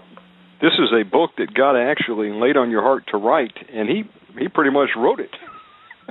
he just um, told the you Lord to- did the Lord did dictate a fair amount of the material. Yes, Amen. Uh, and that part's flawless. then He let me write part of it, and you know we could all, you know, that Well, part. Benjamin was picked up and set down in the future. He saw what is uh, here on us uh, that they just admitted to two weeks ago 72 fusion centers when they covered on, on truTV. You know, we've known about this for some time. He's known about it for a long time. He saw it. My grandmother saw it. She was set down into the concentration camp. And I will tell you, it's not something we need to fear. Um, to step out of the body, be absent from body, is be present before the Lord. Uh, will God see people through? terrible times? Absolutely. If you're busy about his work and he says, you know what? I think I'd like to keep him or her around a while longer. Uh, he can keep you out of the concentration camps if you're busy about his work. But if you're busy about uh, saving your own skin, that's a surefire way uh, to see your life fizzle out really quickly. Uh, that's my best game plan. Benjamin, as I can surmise, be about the Lord's business. And uh, in hard times, uh, you know, he, he's going to see me through until he says it's time to come home. So uh, at that, let's go to a quick break, and we'll be back with Benjamin Baruch. And we're back uh, with the Omega Man Radio Network. Tonight is a live program. It's been my special pleasure and honor to have Benjamin Baruch on the program tonight. And uh, if you were coming in late to this program, the show will be available in the MP3 archives at the conclusion of this program. And uh, speaking about uh, technology failing, I've had a complete meltdown of hardware tonight. I cannot explain it. During this break, I tried to reboot, lost everything. Um, this broadcast is still going because I am tied in by a landline. But talk about the internet going down, folks. It's going to be just like that. You're going to wake up and everything that you took for granted the night before is going to be totally unaccessible. You're going to say, "Well, I'll go to the uh, the bank. I'll I'll put my ATM card in there and, and take out some money to buy food today." the banks are going to be shut down. Uh, your card is going to be unusable. Even if you had money, you're going to go to the grocery store, and you and everybody else and their uncle is over there waiting in line. They actually got up a little bit earlier than you did that day, and they've went, and uh, they've already cleared the shelves out. The shelves are bare. Then you're going to uh, wake up to the reality that you didn't get out of here early. And uh, they're going to tell you we've got um, we've had to take some drastic measures to extend the uh, the food supply because some of it got corrupted. We went into rationing mode, and um, by the way, there's a new ID system that uh, we've decided to pass. We had a emergency session of Congress last night. The congressmen all pushed it through. Unanimous vote. And you're going to need this uh, ID card to be able to transact. And so uh, you get the card, then you get in the line that wraps around the blocks to get up to the front, and they give you uh, day rations.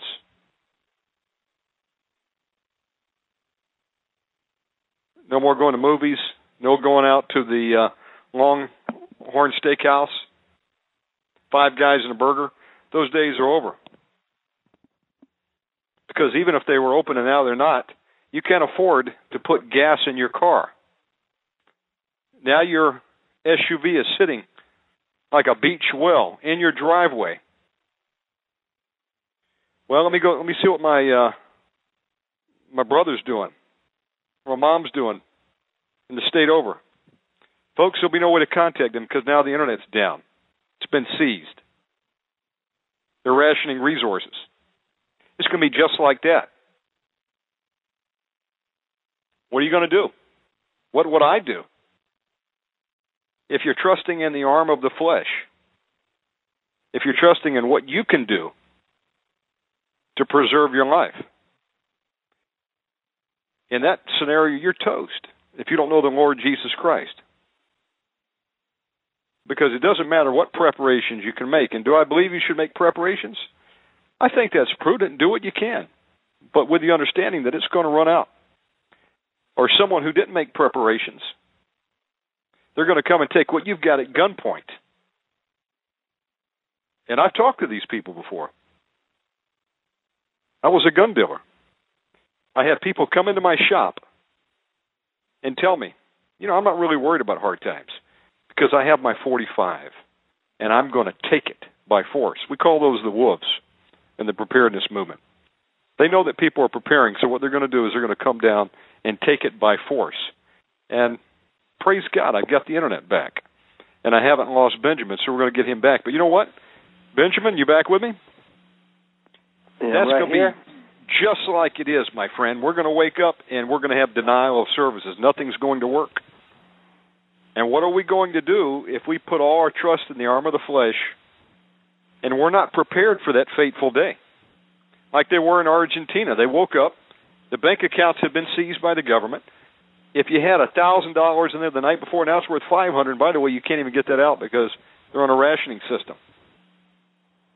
Folks, it's going to be it's going to be tough. We're going to need to be able to believe the Lord for some miracles because it may get down to like it was with that widow woman. There was a famine in the whole land. Her and her son were ready to take their last bite and go lay down and die. About that time, they got a knock on the door. And of course they uh, they preferred the prophet over themselves. And what did God do? He blessed them and gave them meal to get them through. You know, I would I had a, a kind of a thought today, Benjamin. You know, I use the example about you know preparedness. You know how Joseph uh, prepared and his family was saved. Now that's true. The unfortunate part is uh, here in America we don't have a God-fearing man as second in command over this country. And so, uh, you know, the government is preparing, but they don't have a contingency plan for you and I. And uh, you know what happened? Um, even though Joseph prepared, you know, people were able to come over. Uh, they did have food stocks. They had to use their money. When the money ran out, what did they do? They sold their cattle. When the cattle ran out, what did they do? They had nothing left. They had to sell themselves into slavery, and that's what they did. They went into slavery. Of course, uh, you know, God did have a a Goshen, and I believe he'll have some Goshens in this time, but um, it's going to get pretty tough. It's happened before, and there's nothing new under the sun. I think the the main difference, though, is in this time, folks. You know, this age is being wrapped up, and God does it can't, can't leave uh, incomplete accounting books. He's got to settle. You're you're an accountant, so you can appreciate this, Benjamin. You've got to balance it out. He's got to balance out his church. There's no more time to be on the fence straddling. You've got to be on one side of the ledger book or on the other side. And that's why he's ramping up the heat, and we're feeling it.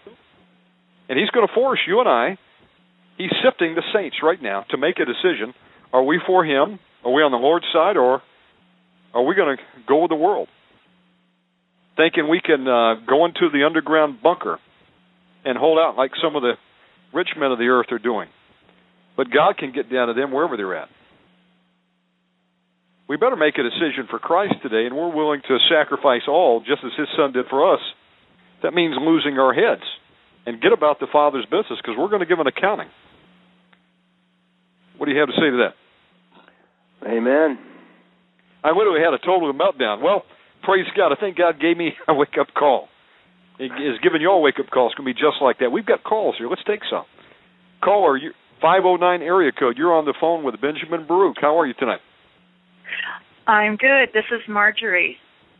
Hey, Marjorie. Thanks for calling in. Hi. Remember I called about Colin. Oh yes. My son. Uh, yes. Gi- yes. Give us an update. uh, I remember uh, well, you called in uh, some weeks ago. What's going on with Colin?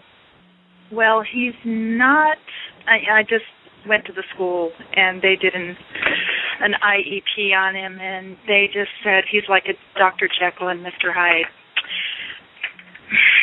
And so I've just I'm going to check and see with the doctor. I'm going to rule out anything, you know, um, because I can't find anyone. It, he doesn't. There doesn't seem to be any change in him. None. Do they? You currently So- have him on any kind of antidepressant drugs? I, no, I want. To, I'm not putting him on any drugs. I just want to rule out any mental illness. You know, I worry about him because you know I still try to talk to him about Jesus, and he falls asleep every time I speak to him about him. He his eyes start closing, and he just I I'm just I'm I'm really tired. I, I'm sorry, mom. Anyway, I you know I've been and I'm speaking to Benjamin now. I've been listening to you for years. I heard you first on Art Bell. I bought your book, The Day of the Lord is at Hand, and I I, I loaned it out, and I never received it back again. It's a good book. yeah, I kept on trying to get it back, but it it it disappeared to my sister or my mom. I don't I don't know where it was. My question is, I keep on trying to warn my family, you know, to get their souls in order first. That God, the day of the Lord is at hand, and I just get these blank stares and that oh things are going on like this forever and ever and you know things aren't going to happen like that. They they won't happen that way. You know it's not going to be that bad. And i'm just going it is. It's god's time. And you know i can't get it through to my family at all that what do you do? Well, some people are asleep because God put them to sleep. And, you know, it says in the scripture that the citizens of Babylon will sleep a deep sleep. And the Lord has put a deep sleep upon them. If God gave them a sleeping pill, we probably won't be able to wake them up. Um, others will wake up at the last hour when it finally manifests in their life. I think you pray for them. I think you fast and pray for them. And, Mhm. you know, the scripture says that the prudent shall keep silent, for the days are evil. So I would wait for the leading of the Holy Spirit before you try to tell somebody. At the same time, I understand. I tried to tell my family, my friends. I actually wrote the book for my family and from my close friends. I never dreamt it would get published. I never dreamt it would, you know, 25,000 copies went out. I thought I was literally doing a manuscript and I gave it to all of my friends and I said, I spent seven weeks writing a book for you. Would you take a few hours and read it for me? And I thought that maybe I could reach them by writing this book. And it did reach a few people. And more recently, some of my other friends who for years have you know, smiled that smile that you get. Yeah, I, I, I see that smile. yeah, a lot. they they don't want to be rude, but what they're trying to tell you is, you know, I think you're crazy. I don't want. I don't Um, want to hear it. Yeah, they don't want to hear it, but I've had some of them come back to me and say, I see it now. So, you know, speak what you believe the Lord would have you to speak and recognize that you're sowing seeds and in God's time they're going to wake up. Um And, and, and on a personal matter, does um, do you you know you hear from the Lord verbally? You know, I never have, and you know I know a lot of people have been hearing from Him. I read my Bible. I've always loved God, always ever since I can remember, since I was a little girl. I've known I was His, and then lately I just feel really attacked. You know, like you know God isn't going to forgive you your, for your sins or you may not make it and you know it's I almost feel like I'm in this desert right now and I can't feel him and yet he called me really strongly last year and I just feel like I feel kind of like I'm alone right now and Right. I don't I don't know why But I just keep Well- on praying to God, and I said, God, I want to hear your voice inside of me, in you know, always. And anyway, do you ever have times like that? And Oh, what can yes. you do? Yes, yes, yes. Now, I have heard the Lord's audible voice on a few occasions. More, much of my life has been um, not hearing directly from the Lord, or if I am hearing from Him, it's like, "Was that the Lord?" You know, and it's that faint, Yes. small voice where you're like, you know, you got to pray and get confirmation.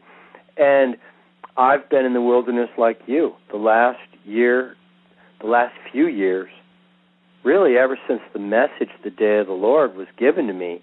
I mean, I lost my job, I lost my house, I lost my friends, I lost my family, pretty much lost everything um, over this message because, and and I was very much alone. But you know what? The Lord, Jesus Himself went into the wilderness and was alone with the Word of God as His only comfort, and that was before He was baptized in the Holy Spirit. And I think a mm-hmm. lot of us are in that similar place. I hear from a lot of people who are really in a time of testing right now and comfort yourself with the scriptures. But I will say this the scripture tells us in this hour many false prophets would come. So, and it also tells us in Micah 7 place no confidence in a guide. Trust I've not got another in question. A, yeah, trust not you, a do you friend know in this hour. Catholic? You know about the Catholic faith. Yes. My whole family is Catholic, and I was Catholic. And you know, I've I've kind of I don't think that stops well, the Lord I went from outside saving of there, but my mom and all of my family says that if you leave your Catholic faith, if you don't die in the Catholic faith, you're going to hell. Well, yeah, and well, you know, I mean, it's just a big lie. I, I'm very familiar with Catholic doctrine. I was actually raised in the Catholic Church. I call it the Empire Church, and in my mind, Darth Vader's the Pope. That's right. Uh, you know, Yeah, I think I, you're right. believe I believe there are uh, brothers and sisters in the Lord who cannot receive the truth that you know much of the Catholic doctrine that are, is extra biblical is in fact wrong. They just can't receive it for whatever reason, and so they live their lives in Catholic doctrine, but they love the Lord. Many of them are saved. So I don't think Catholic doctrine is a barrier to salvation. But much no, but they're saying if I don't, if oh, I that's don't lie. stay no, in the Catholic absurd. faith, that I am going to hell. Yeah, well, that's a lie. That's just Satan. Catholic, do- I renounce Catholic doctrine. I renounce the Council of Trent. I renounce all the acts of the popes. I renounce the the deification of Mary, who was the mother of our Lord Jesus. There's only one mediator between God and man, and that is the Lord Jesus Christ, not Amen. the Council of Bishops.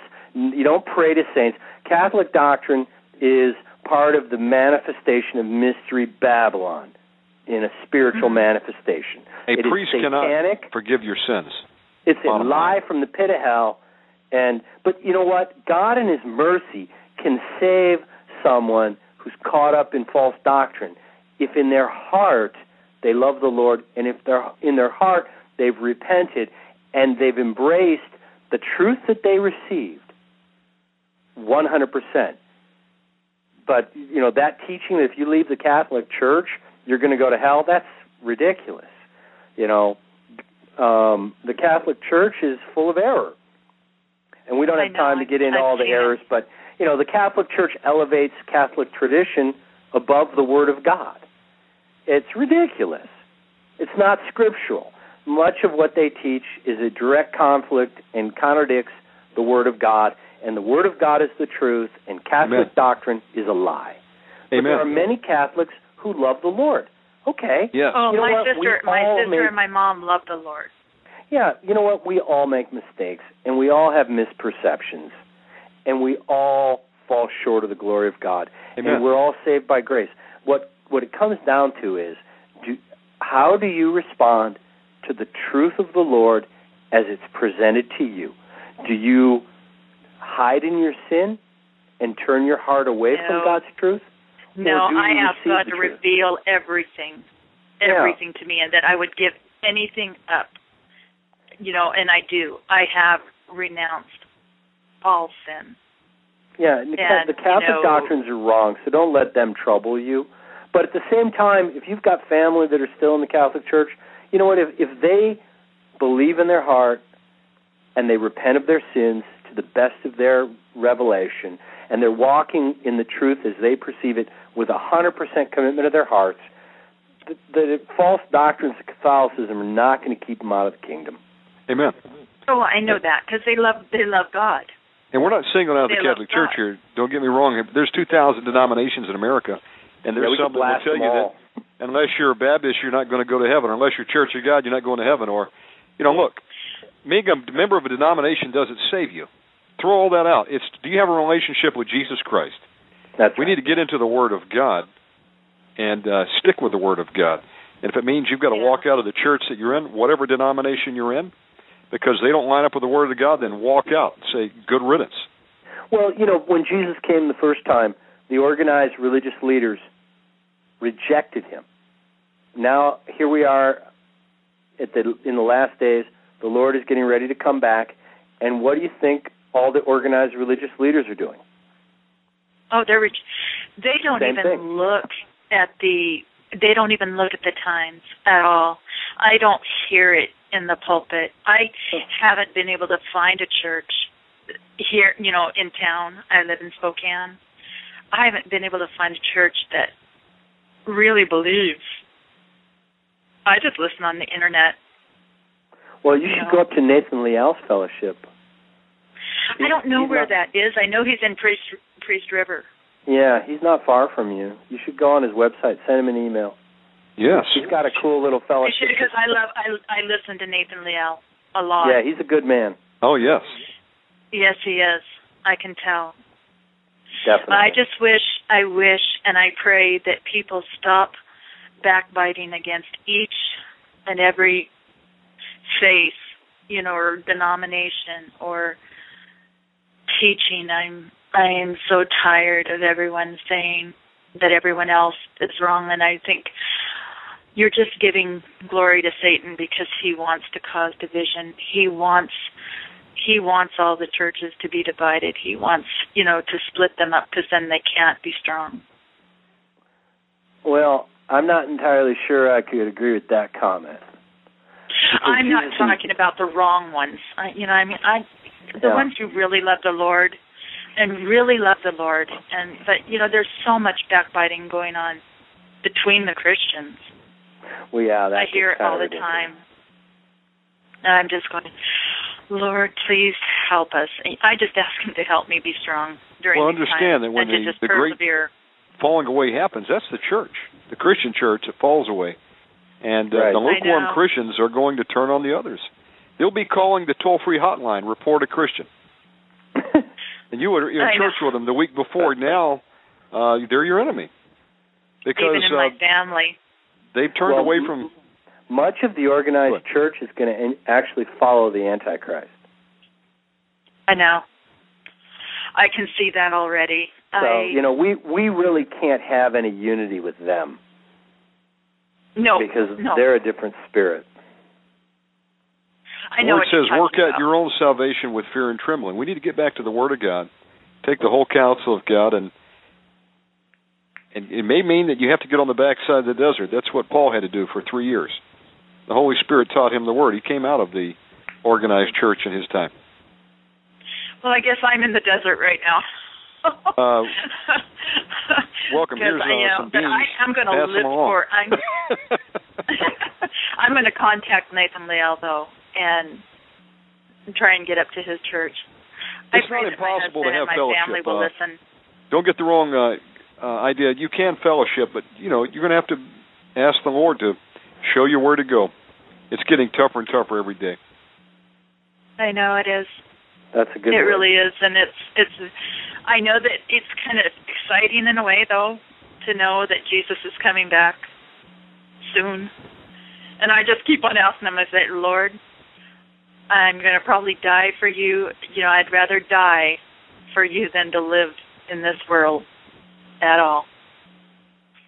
So I just keep on asking him for the strength. And I'll tell you something. Uh, I really believe the underground church is going to start sprouting up. It'll be uh, you wouldn't even didn't know it even was down the block from you. You're going to get an invite. God is going to put some on your path, and there'll be some believers that are meeting. Uh, it'll My get down to daughter's that had point. some prophetic dreams, and she's seen our house.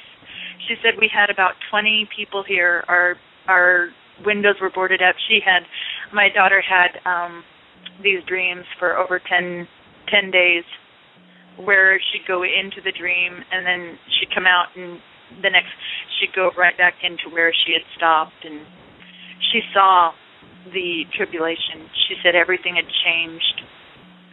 She said the light was gone. You know, there wasn't there wasn't really sunlight.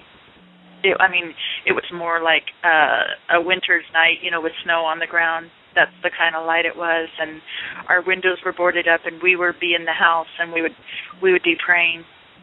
We were, you know, we were worshipers. We loved loved Jesus, and but she said all the houses around us were bombed out, but our house was standing.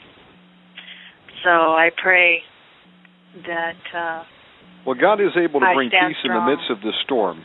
Um, you know, I, I remember hearing uh, one brother preach one time, and he said, you know, there there is a time where you could ha- there could be a war going on in the streets, and you could be uh, sleeping in the midst of it with the sound of gunshots going off outside. If you know you're resting in the Lord, you know we can enter into a shalom.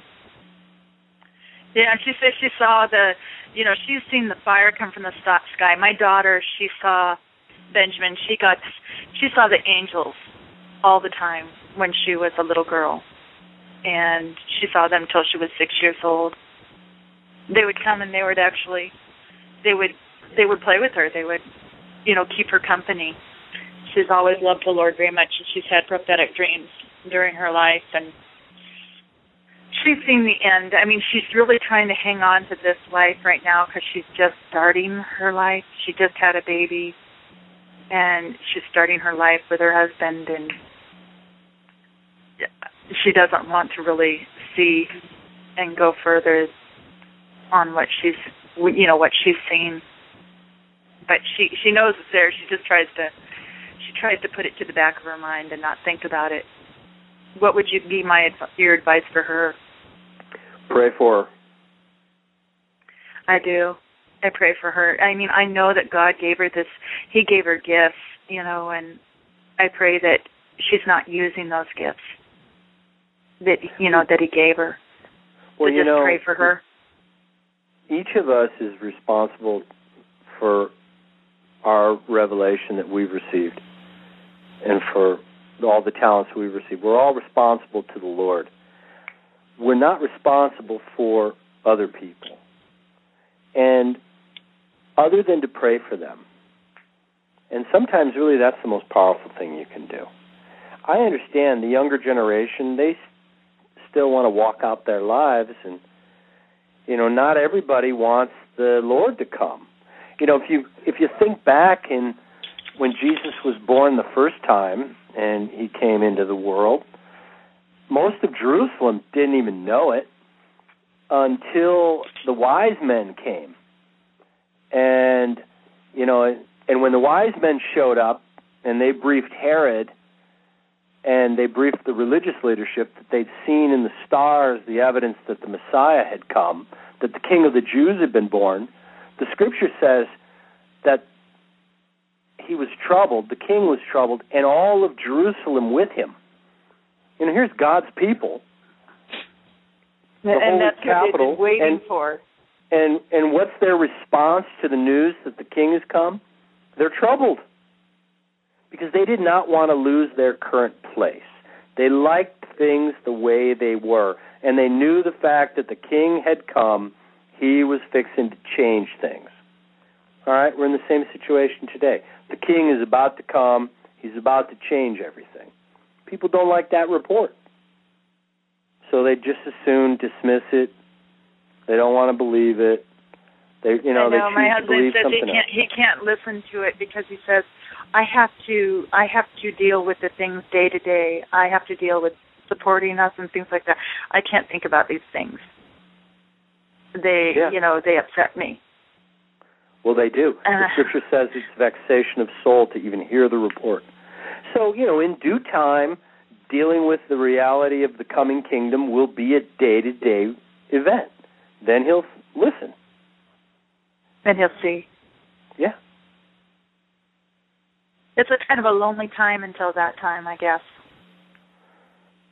Well, Because I told yeah. him, I said, I feel very alone. He goes, You're not alone. And I said, oh, Jesus, you know. I said, you know, I do feel alone and not being able to share. I mean, I do share, but they don't want to hear. So my Right. children always go, Oh, there goes mom again. I have eight children. And they go, Mom, does all of your talks when we call, does it have to end up with that you say or religion? and I said, Well, yeah. I said, Your souls are more important to me than anything. Well, pretty soon Not it'll be apparent to friendship, but your everybody, and they'll remember what Mom said, and then um, you know you planted the seeds. Uh, they'll come back, and then you know I believe we can intercede uh, for our families and stand as a gap for them.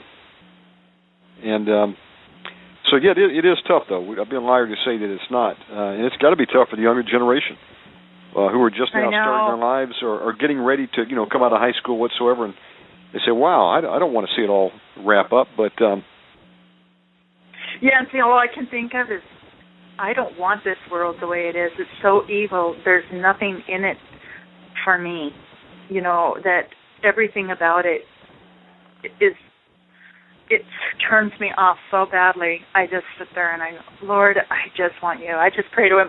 I sing to him all the time and just just pray and say, Give me strength. Give well, even the Bible says, you know, uh, woe to the man that looks for the day of the Lord to come. It's going to be a terrible time. Uh, I'm not asking Lord to hasten His return because uh, I believe we don't get out of here to the last trump. So I will probably lose my head um, to, to step out of this body. I I, I pray Yeah. that we have more time. I encourage people to intercede, stand in the gap. I was ask God I was praying with Steve Gale, uh, Steve Quayle the other day to, to give us more time. Um, you know, um, and I believe that there's a precedent of doing that. You know, God's going to do what He wants to do. Uh, but you know, we can try. We can ask God, give us some more time. Um, my family's not ready to meet you. We need more time to bring in some more souls. Uh, ultimately, Yeah. though, it's it's got to happen. And so, what we're just trying to tell people here is, look, you are the generation that's going to see it. Uh, be prepared to suffer for Christ. Uh, we're not any better than any of the disciples. You know, eleven of them that made it, they all suffered for Christ. John the Baptist lost his head. The others Yep. were, you know, the prophets were sawed in half. Are we any better? Uh, So we just, you know, we need to uh, just gird our loins and uh, get out there and say, God, what can I do for you today? And you know, it does say there, I've never seen the righteous forsaken nor their seed begging bread. Uh, I have to hang on to scriptures like that. And he that remembers the poor has lent to God, and God will remember him. There's some great promises about God sustaining people during famine and times of drought. But um, to be able to um, receive those, we've got to have met some of the conditions here. So we've got to remember others while we still can do something. And you know, there's many people out there that can uh, can help the poor, uh, could could have compassion on someone that uh, is not in the uh, position that they are currently. You know, There's a lot in our town. I just keep on asking God, what can I do right now to help you? I want to be a servant. That's what I just keep on telling. I want to be your servant. What you'd have me do, I help those on the streets that I can, and I I want to do more. as the Lord My told Benjamin, God says, for these souls. I will protect that which is mine. Everything else shall be destroyed. You know, my grandmother, Benjamin, uh, grandmother Wheatus, had a similar word. God said, "Don't get in my way, because if you do, you'll be washed away with the rest, with the flood that I'm sending." And he was talking about, you know, not a literal flood, but the, the point is, is uh, you know, God, God can protect His people through hard times, and then if He says, "Okay, I want you to uh, give your life," you know, uh, it'll be a split second. You've stepped out of this body. I know. you know what? I kind of look forward to. I hope hope that I do get to do that for the Lord.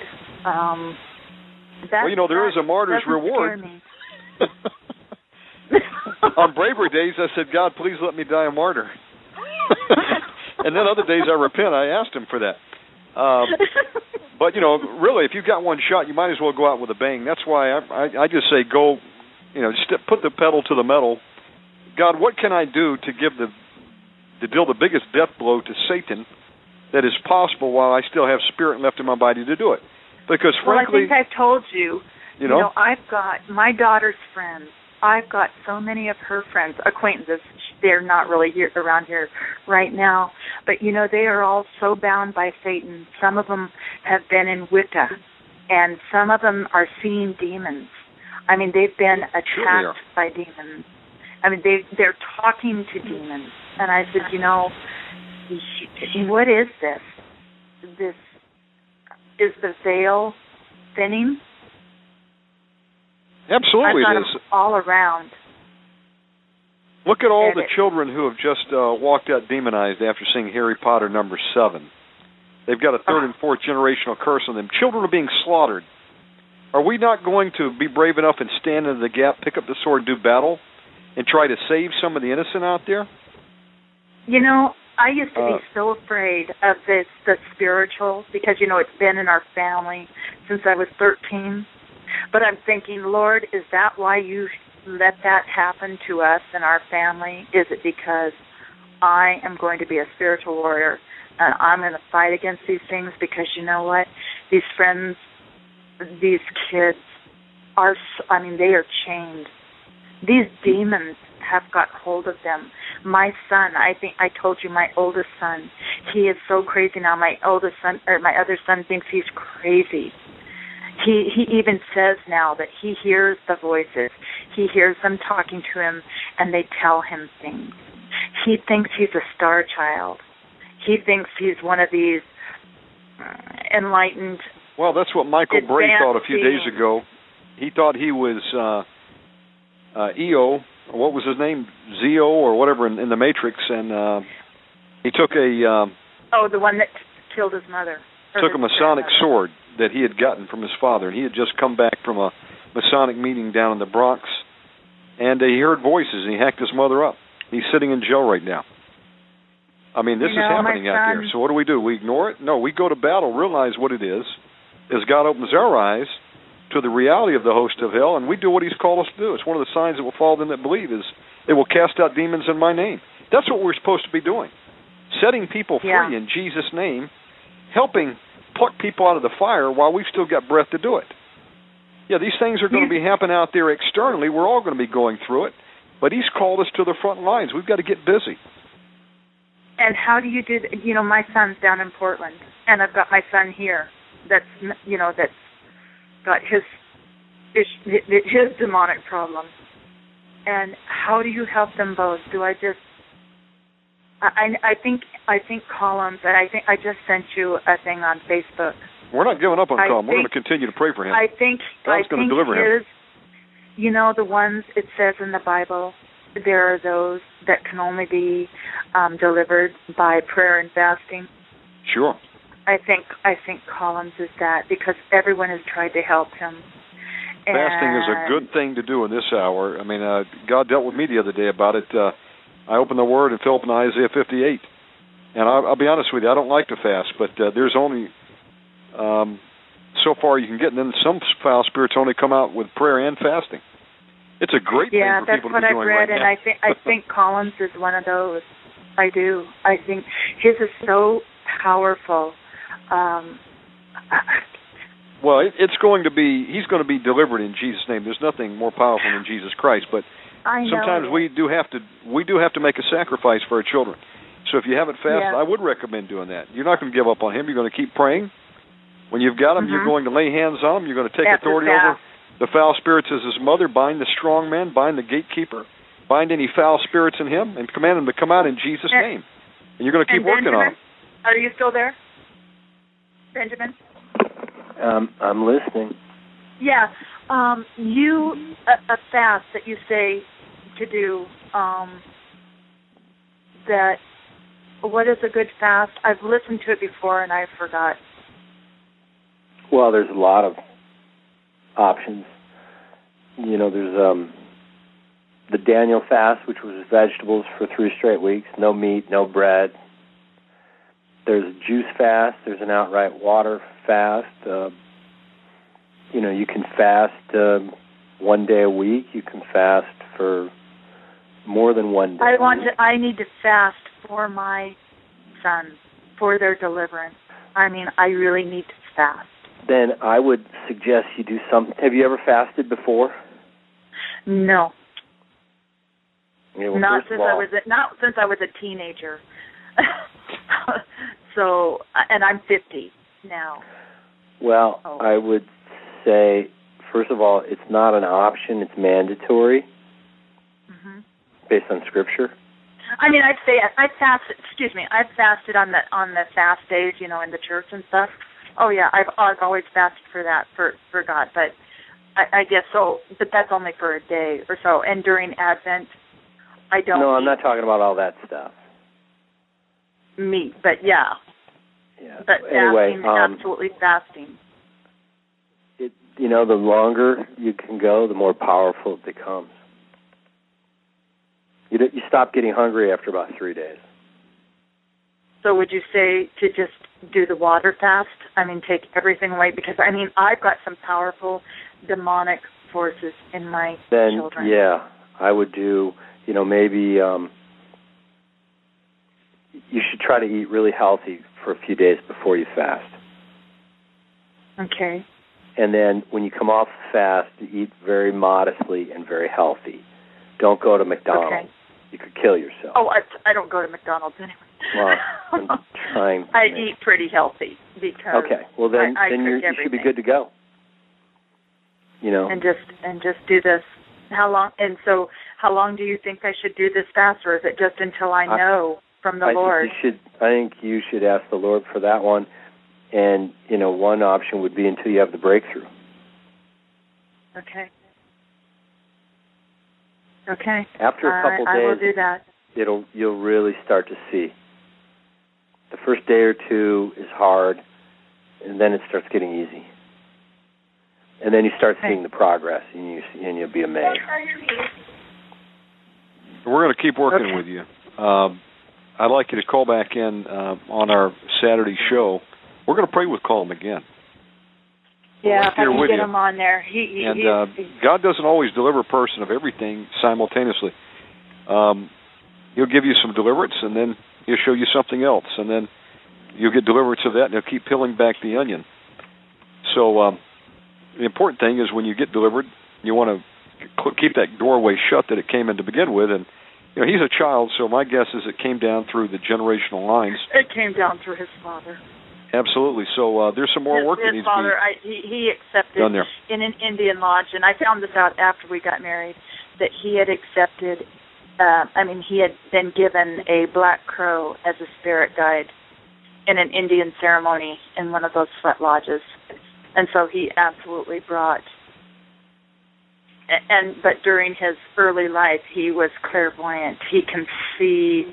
It's like he's looking out of someone else's Well, Satan wants that eyes. child, and you know he he um, he probably made a pact with the father and, and has his you know designs planned for him. But uh, you know, greater is he that is in thee than he that is in the world. So you know, Satan's not going to get your son. Call him. You're gonna you're gonna fast for him. You're gonna uh, take authority over the foul spirits as his mother, and uh, you're gonna keep working with us. We're gonna keep praying with you until he gets totally set free. Uh, that's Oh, what we've got to do. We've got to do, but we've got to do battle. So God bless you for calling in tonight, and uh, I'd like you to call back in Saturday night. We're going to pray with them again. Okay, I will. Thank you for and tuning thank in you, today. Benjamin. You're welcome.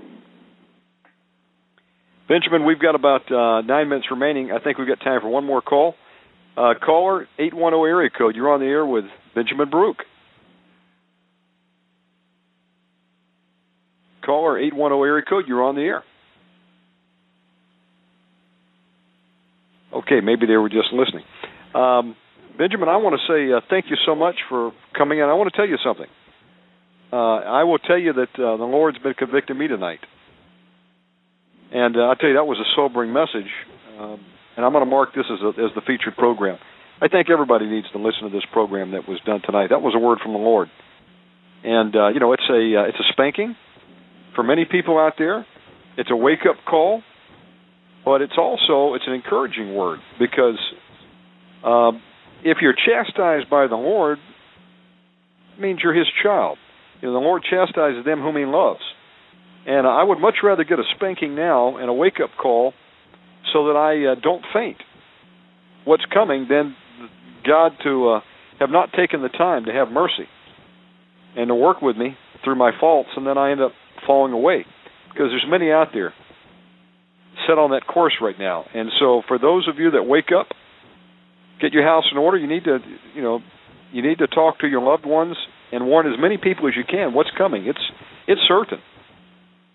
But but we can uh, we can be overcomers and we can make it and we can actually take the remaining days that any of us have and do something for the Lord and gain a reward. I don't want to just get into heaven and live on the backside of you know of glory in a pup tent, so to speak. I mean, you know, there's rewards going to be handed out, and it's for what you do down here with what God has given you. You know, there'll be an accounting for the talents that He's given out. What did you do with it? Uh, there's all always something we can do. Uh, the question is, will we do it, or we, we're going to go back to sleep and just say, you know, I want to do my own thing. So, uh, Benjamin, how can people get a hold of the book, The Day of the Lord is at Hand, if they would like to order a copy? Where do they go? Well, the easiest place is to go to Amazon.com and just type in um, my name is author Benjamin Baruch or the title of the book, The Day of the Lord is at Hand. Praise God. Uh, Benjamin, would you close in prayer tonight? I'd be happy to. Father, thank you that you are faithful and that you always keep your covenant with your people. And Lord, you're a good God, Yes. and your mercy endures forever. And because you do not change, we are not consumed. But Father, so many of us are not ready. We're not ready to walk through the time of testing. I pray that your Spirit would touch each life listening and show them what they need to do to prepare their house and their own hearts to walk through this time. Lord, grant us the wisdom from above. Grant us the knowledge of the fear of the Lord that we would not fear what man may do unto us. And Lord, forgive us all our sins. Send your conviction by your Holy Spirit. Lord, put your hand on each one who's listening to this broadcast. Convict us of our sin. Wash us from all iniquity, Lord. Teach us how to walk in your ways. Help us to separate ourselves from this wicked and adulterous generation, that we would touch not the unclean thing, that you would receive us as sons and daughters. And Lord, we give you praise and glory for all that you have done. You've been faithful to every generation, and you are faithful to us in this time. And we look forward to your coming. We rejoice that your kingdom is coming soon. We thank you, Lord, that you are a faithful God who keeps his word to his people. And Lord, your mercy endures forever. We give thanks to you, Lord, for you are a good God and your mercy endures forever. Lord, teach us how to walk in your ways. Help us to do the things that must be done. Empower your people to fast and to pray. Grant them the spirit of repentance and of supplication and of mourning to turn from their wicked ways, that we might receive your righteousness, that we might be washed and sanctified and made clean, that we would be accounted worthy to stand before you in this hour, in this day that is indeed come. And we thank you, Lord. We give you all praise and all glory, for the honor is all yours, Lord, yours alone. Let us decrease, Lord, that you might increase, and take our eyes off ourselves and fix them firmly on the hope of the high calling that we've received in Christ Jesus. And let us seek first your kingdom, Lord, and your righteousness. In Jesus' name, amen. Amen. Uh, Benjamin, is there a website or a contact uh, for you if people would like to contact you? Well, uh, the website is benjaminbaruch.com, and um, there's no direct way to contact me, but if people send an email along to you, dear brother, you could always forward it, but I don't have Absolutely. a direct contact tab. Folks, you know, I was do that. just getting too many thousands of emails, and um, I just sort of took a step back from the limelight. God bless you, Benjamin, for coming on tonight. Thank you. Pleasure to be here. Thank you, folks. That was Benjamin Baruch, uh, and I'm I'm going to go about another 30 minutes here. I've got something to say to Patriot Greg, but I'm before I address that, uh, let me uh, welcome everybody tuning in for the first time. Wow, packed out chat room tonight. Uh, hello to all our friends in Canada. I see some people from Philippines. Um, there's a statement in the chat room which says, "How dare you not care about uh, this country?" Let me tell you something, my friend, and for anybody out there who will call themselves an American patriot, this is not the American Revolution that we're going into. This is not Vietnam. This is not World War II, where we have a an invading army, and God has told us to pick up our guns and go and fight. This is God Almighty bringing judgment on a backslidden nation. The cup of iniquity has filled up to overflowing. And the science of judgment is when the cup of iniquity fills up because of the sins of a nation, because of a nation that backslides, that kills its next generation, that has murdered 50 to 60 million children and flushed their blood down the drains, and goes out and promotes promiscuity to where our 14 and 15 year old daughters are getting pregnant, and then we're aborting their children and then we're welcoming homosexuals into the pulpit. Who are killing the next generation because they cannot multiply. You're going to tell me that God's going to look the other way? God has not called us to perpetuate that type of lifestyle. This is judgment on this nation. I don't hold out hope that it's going to turn around when our own president says this is no longer a Christian nation. When God has sent wake up call after wake up call since 9 11, it's nine years later, my friends. What have we done differently? Did we say, Lord Jesus, forgive us for our sins and abominations? Have mercy on us. No, we said, God bless America. God bless us and prosper us for the wicked that we allow to happen. For the Bohemian Grove, where all of our leaders go for a month every year in June and July.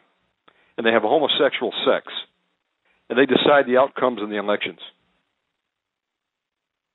Let me tell you what God thinks about this. Even the most righteous among us are like menstrual rags in his nostrils. If God does not judge, then he would have to apologize to Sodom and Gomorrah. Now, God doesn't love this nation. It was once a golden cup in his hand, but not anymore. We backslid. We took guys like Judge Roy Moore, kicked him out of the courtroom because he dared to put the Ten Commandments on the wall. We've kicked God out of the classrooms. We've kicked him out of the churches. We've taken him out of the hymnal books. We've neutered his word, like they've got with the the most newest version of the the Zondervan Bible coming out. They've totally neutered it. And you think God is calling us to pick up arms? Let me tell you what's going to happen, Patriot Greg. And I know this all too well because I once called myself a patriot. I said, I know the conspiracy. I know that it's true. I know that there's going to be a Red Dawn invasion. I know that the Russian and the Chinese are going to attack, and I know that our presidents have given the order that we're going to absorb the first blow. They've taken the missile launch keys away from the sub captains. Or if they still have a key, there's nothing to launch because they've taken the nuclear tipped warheads out of many, and they filled the ballast up with concrete, according to our friend Al Cuppett. And he knows. He worked at the highest level of the Pentagon. I've been to that same Pentagon many times. Met a Chinese sub off of the coast a few weeks ago, fired an ICBM just to show us they have the throw weight to take us out. Of course, they don't want to see America destroyed because we're the only ones that buy their goods. They're crap goods that disintegrate. You better buy the Best Buy insurance plan because undoubtedly what you're going to buy is going to break down within months. I can tell you that firsthand, but let me get back to my point here. These things are going to happen. God sent Dimitri Duduman, Dr. Jonathan Hanson, Henry Gruver, David Wilkerson. On and on I can go to give a warning repent. And what did we do?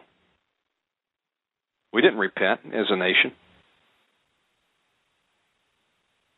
You think God is going to save this country so we can continue to murder our next generation? You think He cares to hold back His hand of judgment to a church that will send its children to see Harry Potter and say, Harry Potter's good. We can learn something from it. It's an abomination, my friends. If you took your child to see Harry Potter, the Lord rebuke you. You hate your children, apparently, because you just cursed them. And your descendants down to three and four generations. Now, you had better get your butt over to a deliverance church if you can find one. And I can't tell you that there's many that you could even go to so they can have that demon cast out of them. Because they've just become demonized because you had no discernment. Let me tell you, Patriot Greg, you think that you're going to turn back the judgment that God is sending on this country with your M16, with your AR 15, with 5.56. Maybe you preferred the 308 with 7.62 times 51. Maybe you bought you an SLR 95. You've got 7.6239. Maybe you've got 10,000 rounds of Wolf ammo. You've got your Alpine Air food. Okay, you've got your water filters. And I'm not against food and water filtration. It's a smart thing to do right now. But you think God is calling you to grab your go bag and get to the front lines and wait for the Chinese and Russian that are going to come to stop them? Not in this time. They thought to do that in Jeremiah's time. God had another plan. This is not an invasion that God is asking us to repel with the arm of the flesh. He's sending judgment on this land. And time after time throughout history, God has used a country's own enemies as his sword of judgment. God brought Nebuchadnezzar against a backslidden Jerusalem. What did he do? He said, You're an abomination, but I'm going to have mercy on you. You will go into captivity, I will bring you out. They basically told God to go screw. They put Jeremiah in stocks and they lowered him down to that well, tortured the man. Yet they kept bringing him back out because they found out their plan wasn't working. They found out that their false prophet had lied. They found out that Egypt, which was going to come and bail them out, changed their minds. What happened? That Jeremiah prophesied happened to the T. They went into captivity, and those that tried to rely on the arm of the flesh and fight, they died. Or they ended up eating their children. They perished. It's going to be the same time in this, this land. You think God is going to perpetuate America in its sin? We're in over 130 nations. Got our nose in other people's business. We've got guys and gals giving their lives every day for opium fields over in Afghanistan and for oil in Iraq. Got enough oil in Prudhoe Bay and the capped oil wells across this country to serve this country for another 200 years. Yet it's not about that. It's about the money, it's about the greed. Let me tell you what the Bible says in the end time scenario. I've already searched it. You need to do the same, Patriot Greg. You think that you're going to repel the New World Order that's got you outgunned? You think you can fight it? Jericho style? The series? Let me tell you what they'll do. They've got predators flying at 10,000 feet right now over parts of this country. Ground penetrating radar. They know where your ammo store is. They can drop nerve gas in. They don't even have to send a ground troop. You're dead meat. Let me tell you what God says about it. He that lives by the sword will die by the sword in this time. Because this is not a foreign invader that God has called us to the, the front line to fight and repel. He's bringing it as his sword of judgment. He's going to weed rebellion out of the church. I know, because I was just like you. I said, How dare they come and invade this country? I even got angry at God because I couldn't find in the scripture where it told me to defend this country in this last hour with the sword. Thank God he had mercy on me. Gave me a word. He said, Trust not in horses, trust not in chariots. You will trust in the Lord thy God. God is going to weed rebellion just as he weeded Judas from amongst the twelve disciples. Barabbas. You know, they they were looking for Jesus to take the kingdom by force then, to mount up an army against the Romans. They got angry. He didn't come for that. He hasn't called us for that in this time. He's got to deal with the sin, or the innocent would perish. And if you think that you're going to pick up the sword in this hour your AR-15 or your AK-47 or whatever your choice is, you'll get slaughtered when the New World Order pull into town. They've got you outgunned, my friend. Machine guns have been outlawed since '86. You think you can repel them with your semi-automatic rifle? Old technology, my friends. They've got stuff that you have not even heard of. You will be devastated. And there's going to be many that are going to call for a call to arms and repelling them. They're going to die. Okay? Because that's God's will.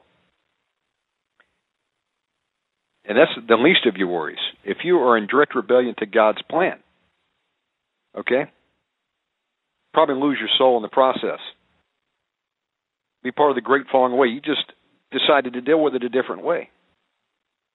You got offended because of the persecution that the Lord sends against this country. He's going to sift the saints. He's doing it even now. And I felt the way you did.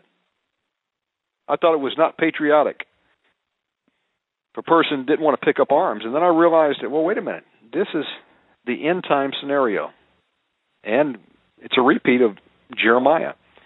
Ask Dimitri Duduman. He knows what time it is. God showed him America is end time Babylon.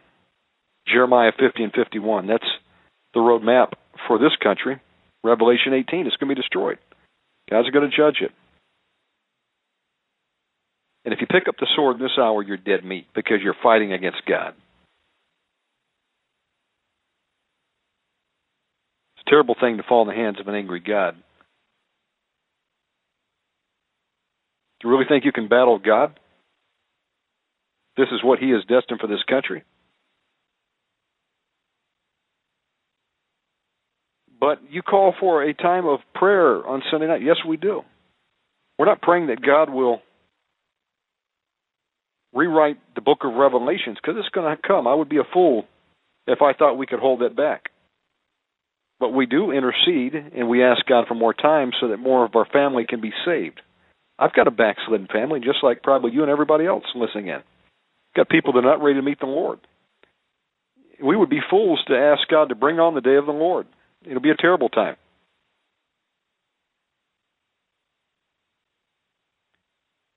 But the word is clear. He that lives by the sword will die by the sword in this time. God is going to weed that out of the church because it comes down to rebellion.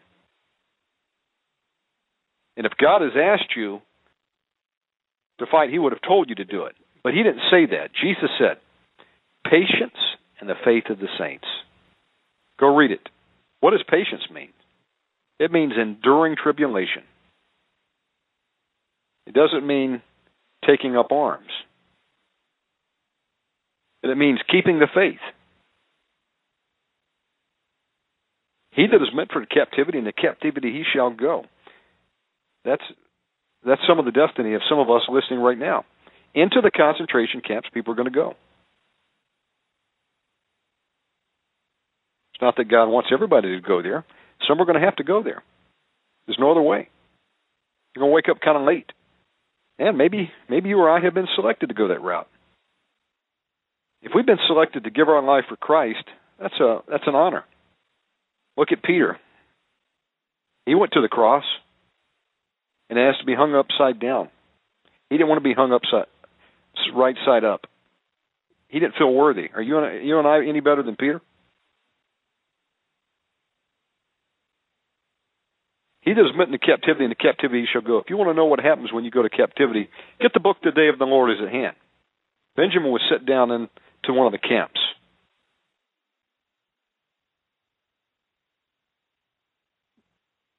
The women were pulled off into one side, the kids in another, the men in another. They were put in a line. They lost their head in seven days. Revelation 2, I think, talks about that. Go read it It says keep the faith because you're going to die if you go into the camps. But if you keep the faith, you get a martyr's reward. Some of us are going into the camps. Others are going to lose their head at the hands of the Muslims that worship a demon. His name is Allah. You have your presidents to thank for that. They're allowing Islamic sites to be built around this country that are nothing but terrorism centers. Some whole cities are being taken over by the Muslims. And they do their demonic incantations and call to prayer. They're not praying to God, the God of Abraham, Isaac, and Jacob, They're praying to a demon named Allah, and their demonized prophet, his name is Muslim, uh, Muhammad. He was a pedophile, and admitted in his own writings that he was demonized. Okay. The New World Order knows this. They're going to even pit the Muslims against the Christians. They've blamed the Muslims for 911 when that was a CIA inside job, my friends, to take your liberties away. Give you the Patriot Act, a 500 page bill that they had waiting in the wings. It was written by communists. That was the beginning. Patriots Act 1 and 2. Their plan was to attack on multiple fronts, take away our civil liberties, to plunge America into poverty, to where you you spend all your money, you sell all your possessions, and then you beg for mercy from the government. You're willing to do anything that they ask you to do. You sell yourself, like is what happened in Egypt's time. They sold themselves. Except this time we don't have Joseph as number two in command. We've got a, a Pharaoh reincarnated, if you want to call it that. We've got a, a demonic group of men and women that have no problem at all seeing you and I die because they want to kill us anyway. They want to take 5.5 billion of us to the grave. So that's what they're doing. They've systematically tore down this house, which was America. It's been sold off to the highest bidder. And that's just the beginning. Can't turn that back. Many will wash their robes and make them white. Many will be beheaded for the gospel at the hands of the Muslims. Some are going to die nuclear fire. Nuclear, biological, chemical attack is coming on this nation. It's already been seen. We will have a Red Dawn invasion. Mexico, Cuba, Nicaragua, Central America are going to invade. China and Russia are going to attack. And you know, the interesting part is God is going to allow it to happen because of our sin. We thought we could get by with it. God's going to have his way. If you think you're going to stop God from doing what he wants to do, you got another thing coming, my friend. You can't re- repel this with your AR-15. I thought I was going to do it. I had night vision goggles, bulletproof vest. I was about to buy a missile silo. At one time, I had the money to almost do that. I had become paranoid. I had a demonic spirit. And I would get angry at God. I said, God, if you're not going to protect this country, I'll do it myself. And that was wrong. Thank God he had mercy on me. And I was able to get some deliverance.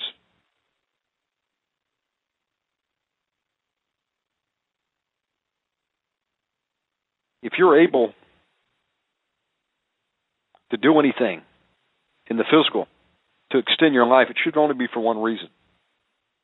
So you can pluck a few more out of the fire because that's all that is going to matter at the end. end. When all the accounts are settled, it's not what you were able to do down here. Do you think you're immortal? You're going to live to be 500 years old? And so if you amass enough weapons, enough ammo, enough gold, enough food and water, you can hold out. Dude, we all die. Question is, how did you live? What did you do for Christ while the Spirit was still in your body? So that's folly to think that we're going to be able to repel the New World Order, that God Himself is going to allow to overrun this country. Doesn't mean I have to be happy about it. I'm not. I'm sad that we've been invaded by communists. We knew about this in the 50s and we did something about it. It's a little bit late now. This is not the same country as it was 60 years ago.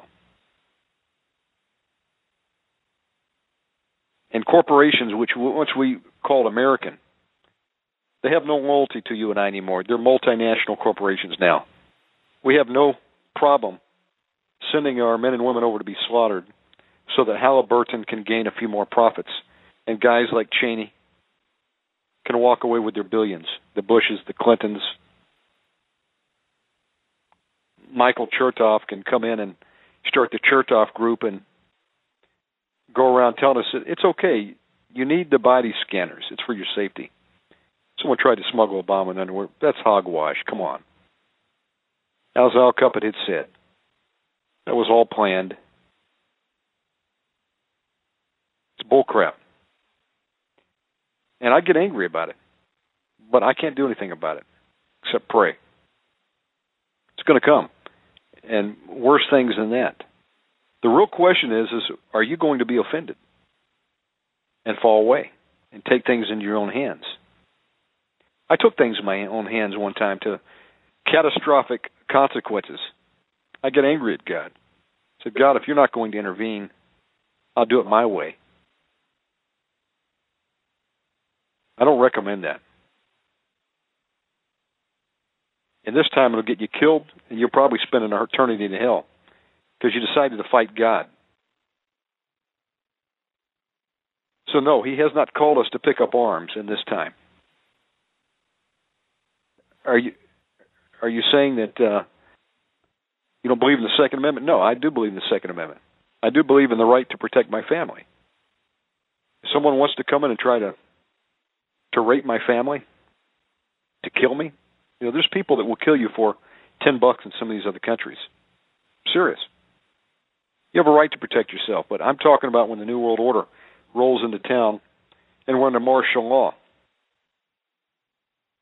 We haven't been called to take up arms against him. In fact, uh, you're to lay your arms down at that point in time.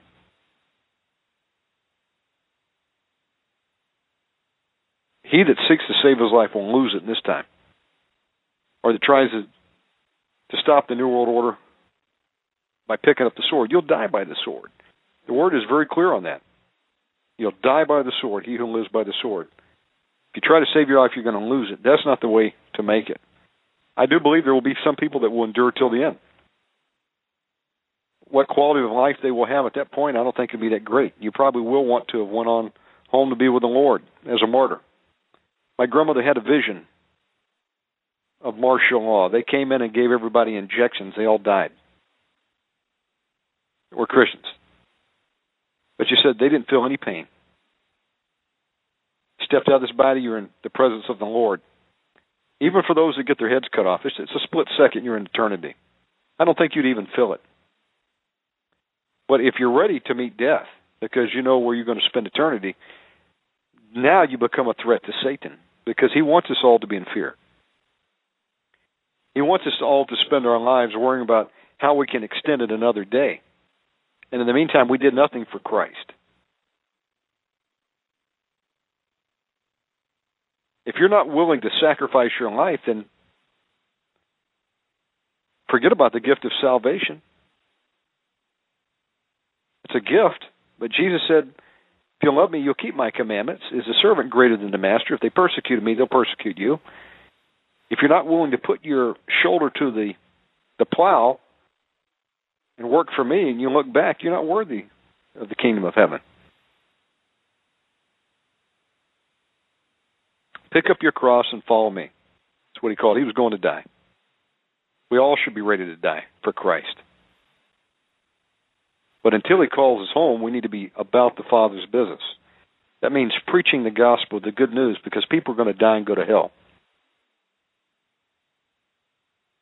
Because they did not know Christ. Because maybe you didn't do your job and warn people that you could have warned.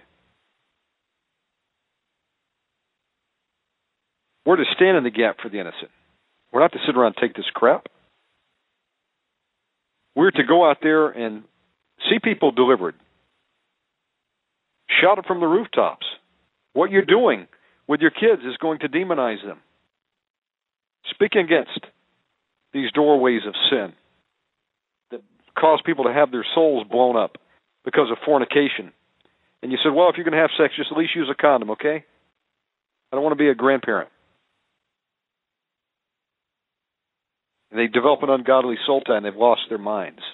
They can't love because they slept with 25 people outside of wedlock. Or they went out and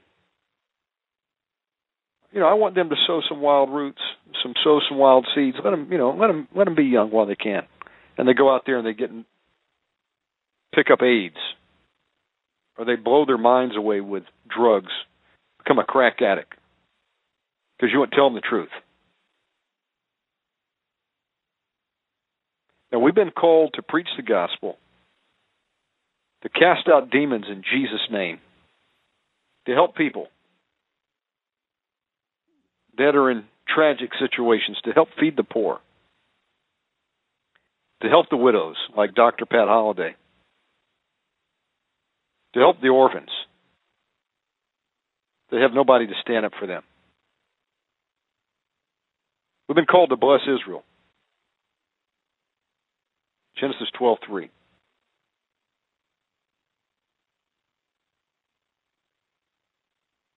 That's what we've been called to do, not save our own skins. So how dare you call us unpatriotic? We love this country. I spent six and a half years in the service of this country. Some of the greatest men and women I've ever known were military. And I'm sounding the alarm now about this travesty, which is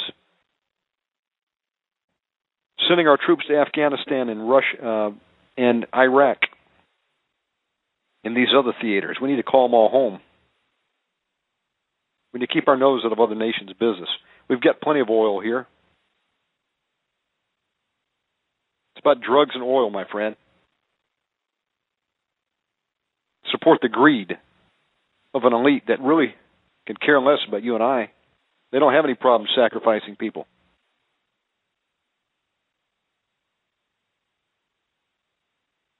That gets me a little bit angry.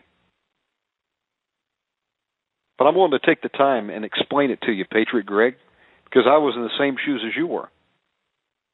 And I was headed for destruction. I was in rebellion. God's going to weed rebellion out of the church. He wants you to be willing to sacrifice all for His Son and lay your life down. If you're not willing to lay your life down for Christ, you're not worthy of Him.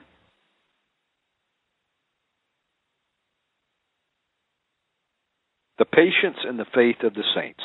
The patience and the faith of the saints. That's the key to making it. See Jesus. You're going to go through persecution if you're going to call yourself a Christian. It's a given. And it's how you react to that, which is going to determine where you're going to spend eternity. If you try to deal with it in the flesh, you'll lose. But if you keep on working while you still have an opportunity to work, doing what God has called us to do, then not only can you make it, but God can sustain you until He says it's time for you to come home. However, He decides to do that, that's up to Him. He only knows. He chooses that you're going to be a martyr, count it an honor. Get a martyr's reward.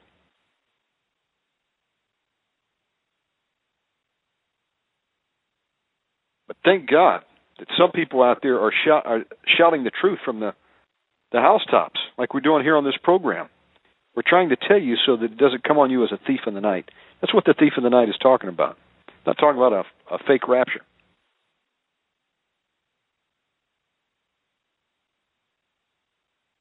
We're going to have Trezor from the Congo. You go tell the people in Congo that there's a rapture going to take them out.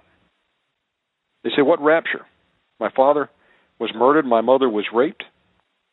My little brother, he's in the mountains right now, learning how to do incantations because they they captured him and took him off into the mountains. He's a revolutionary soldier now. What do you mean I was getting out of here? I lost half my family in the church that got burnt down last week in Darfur.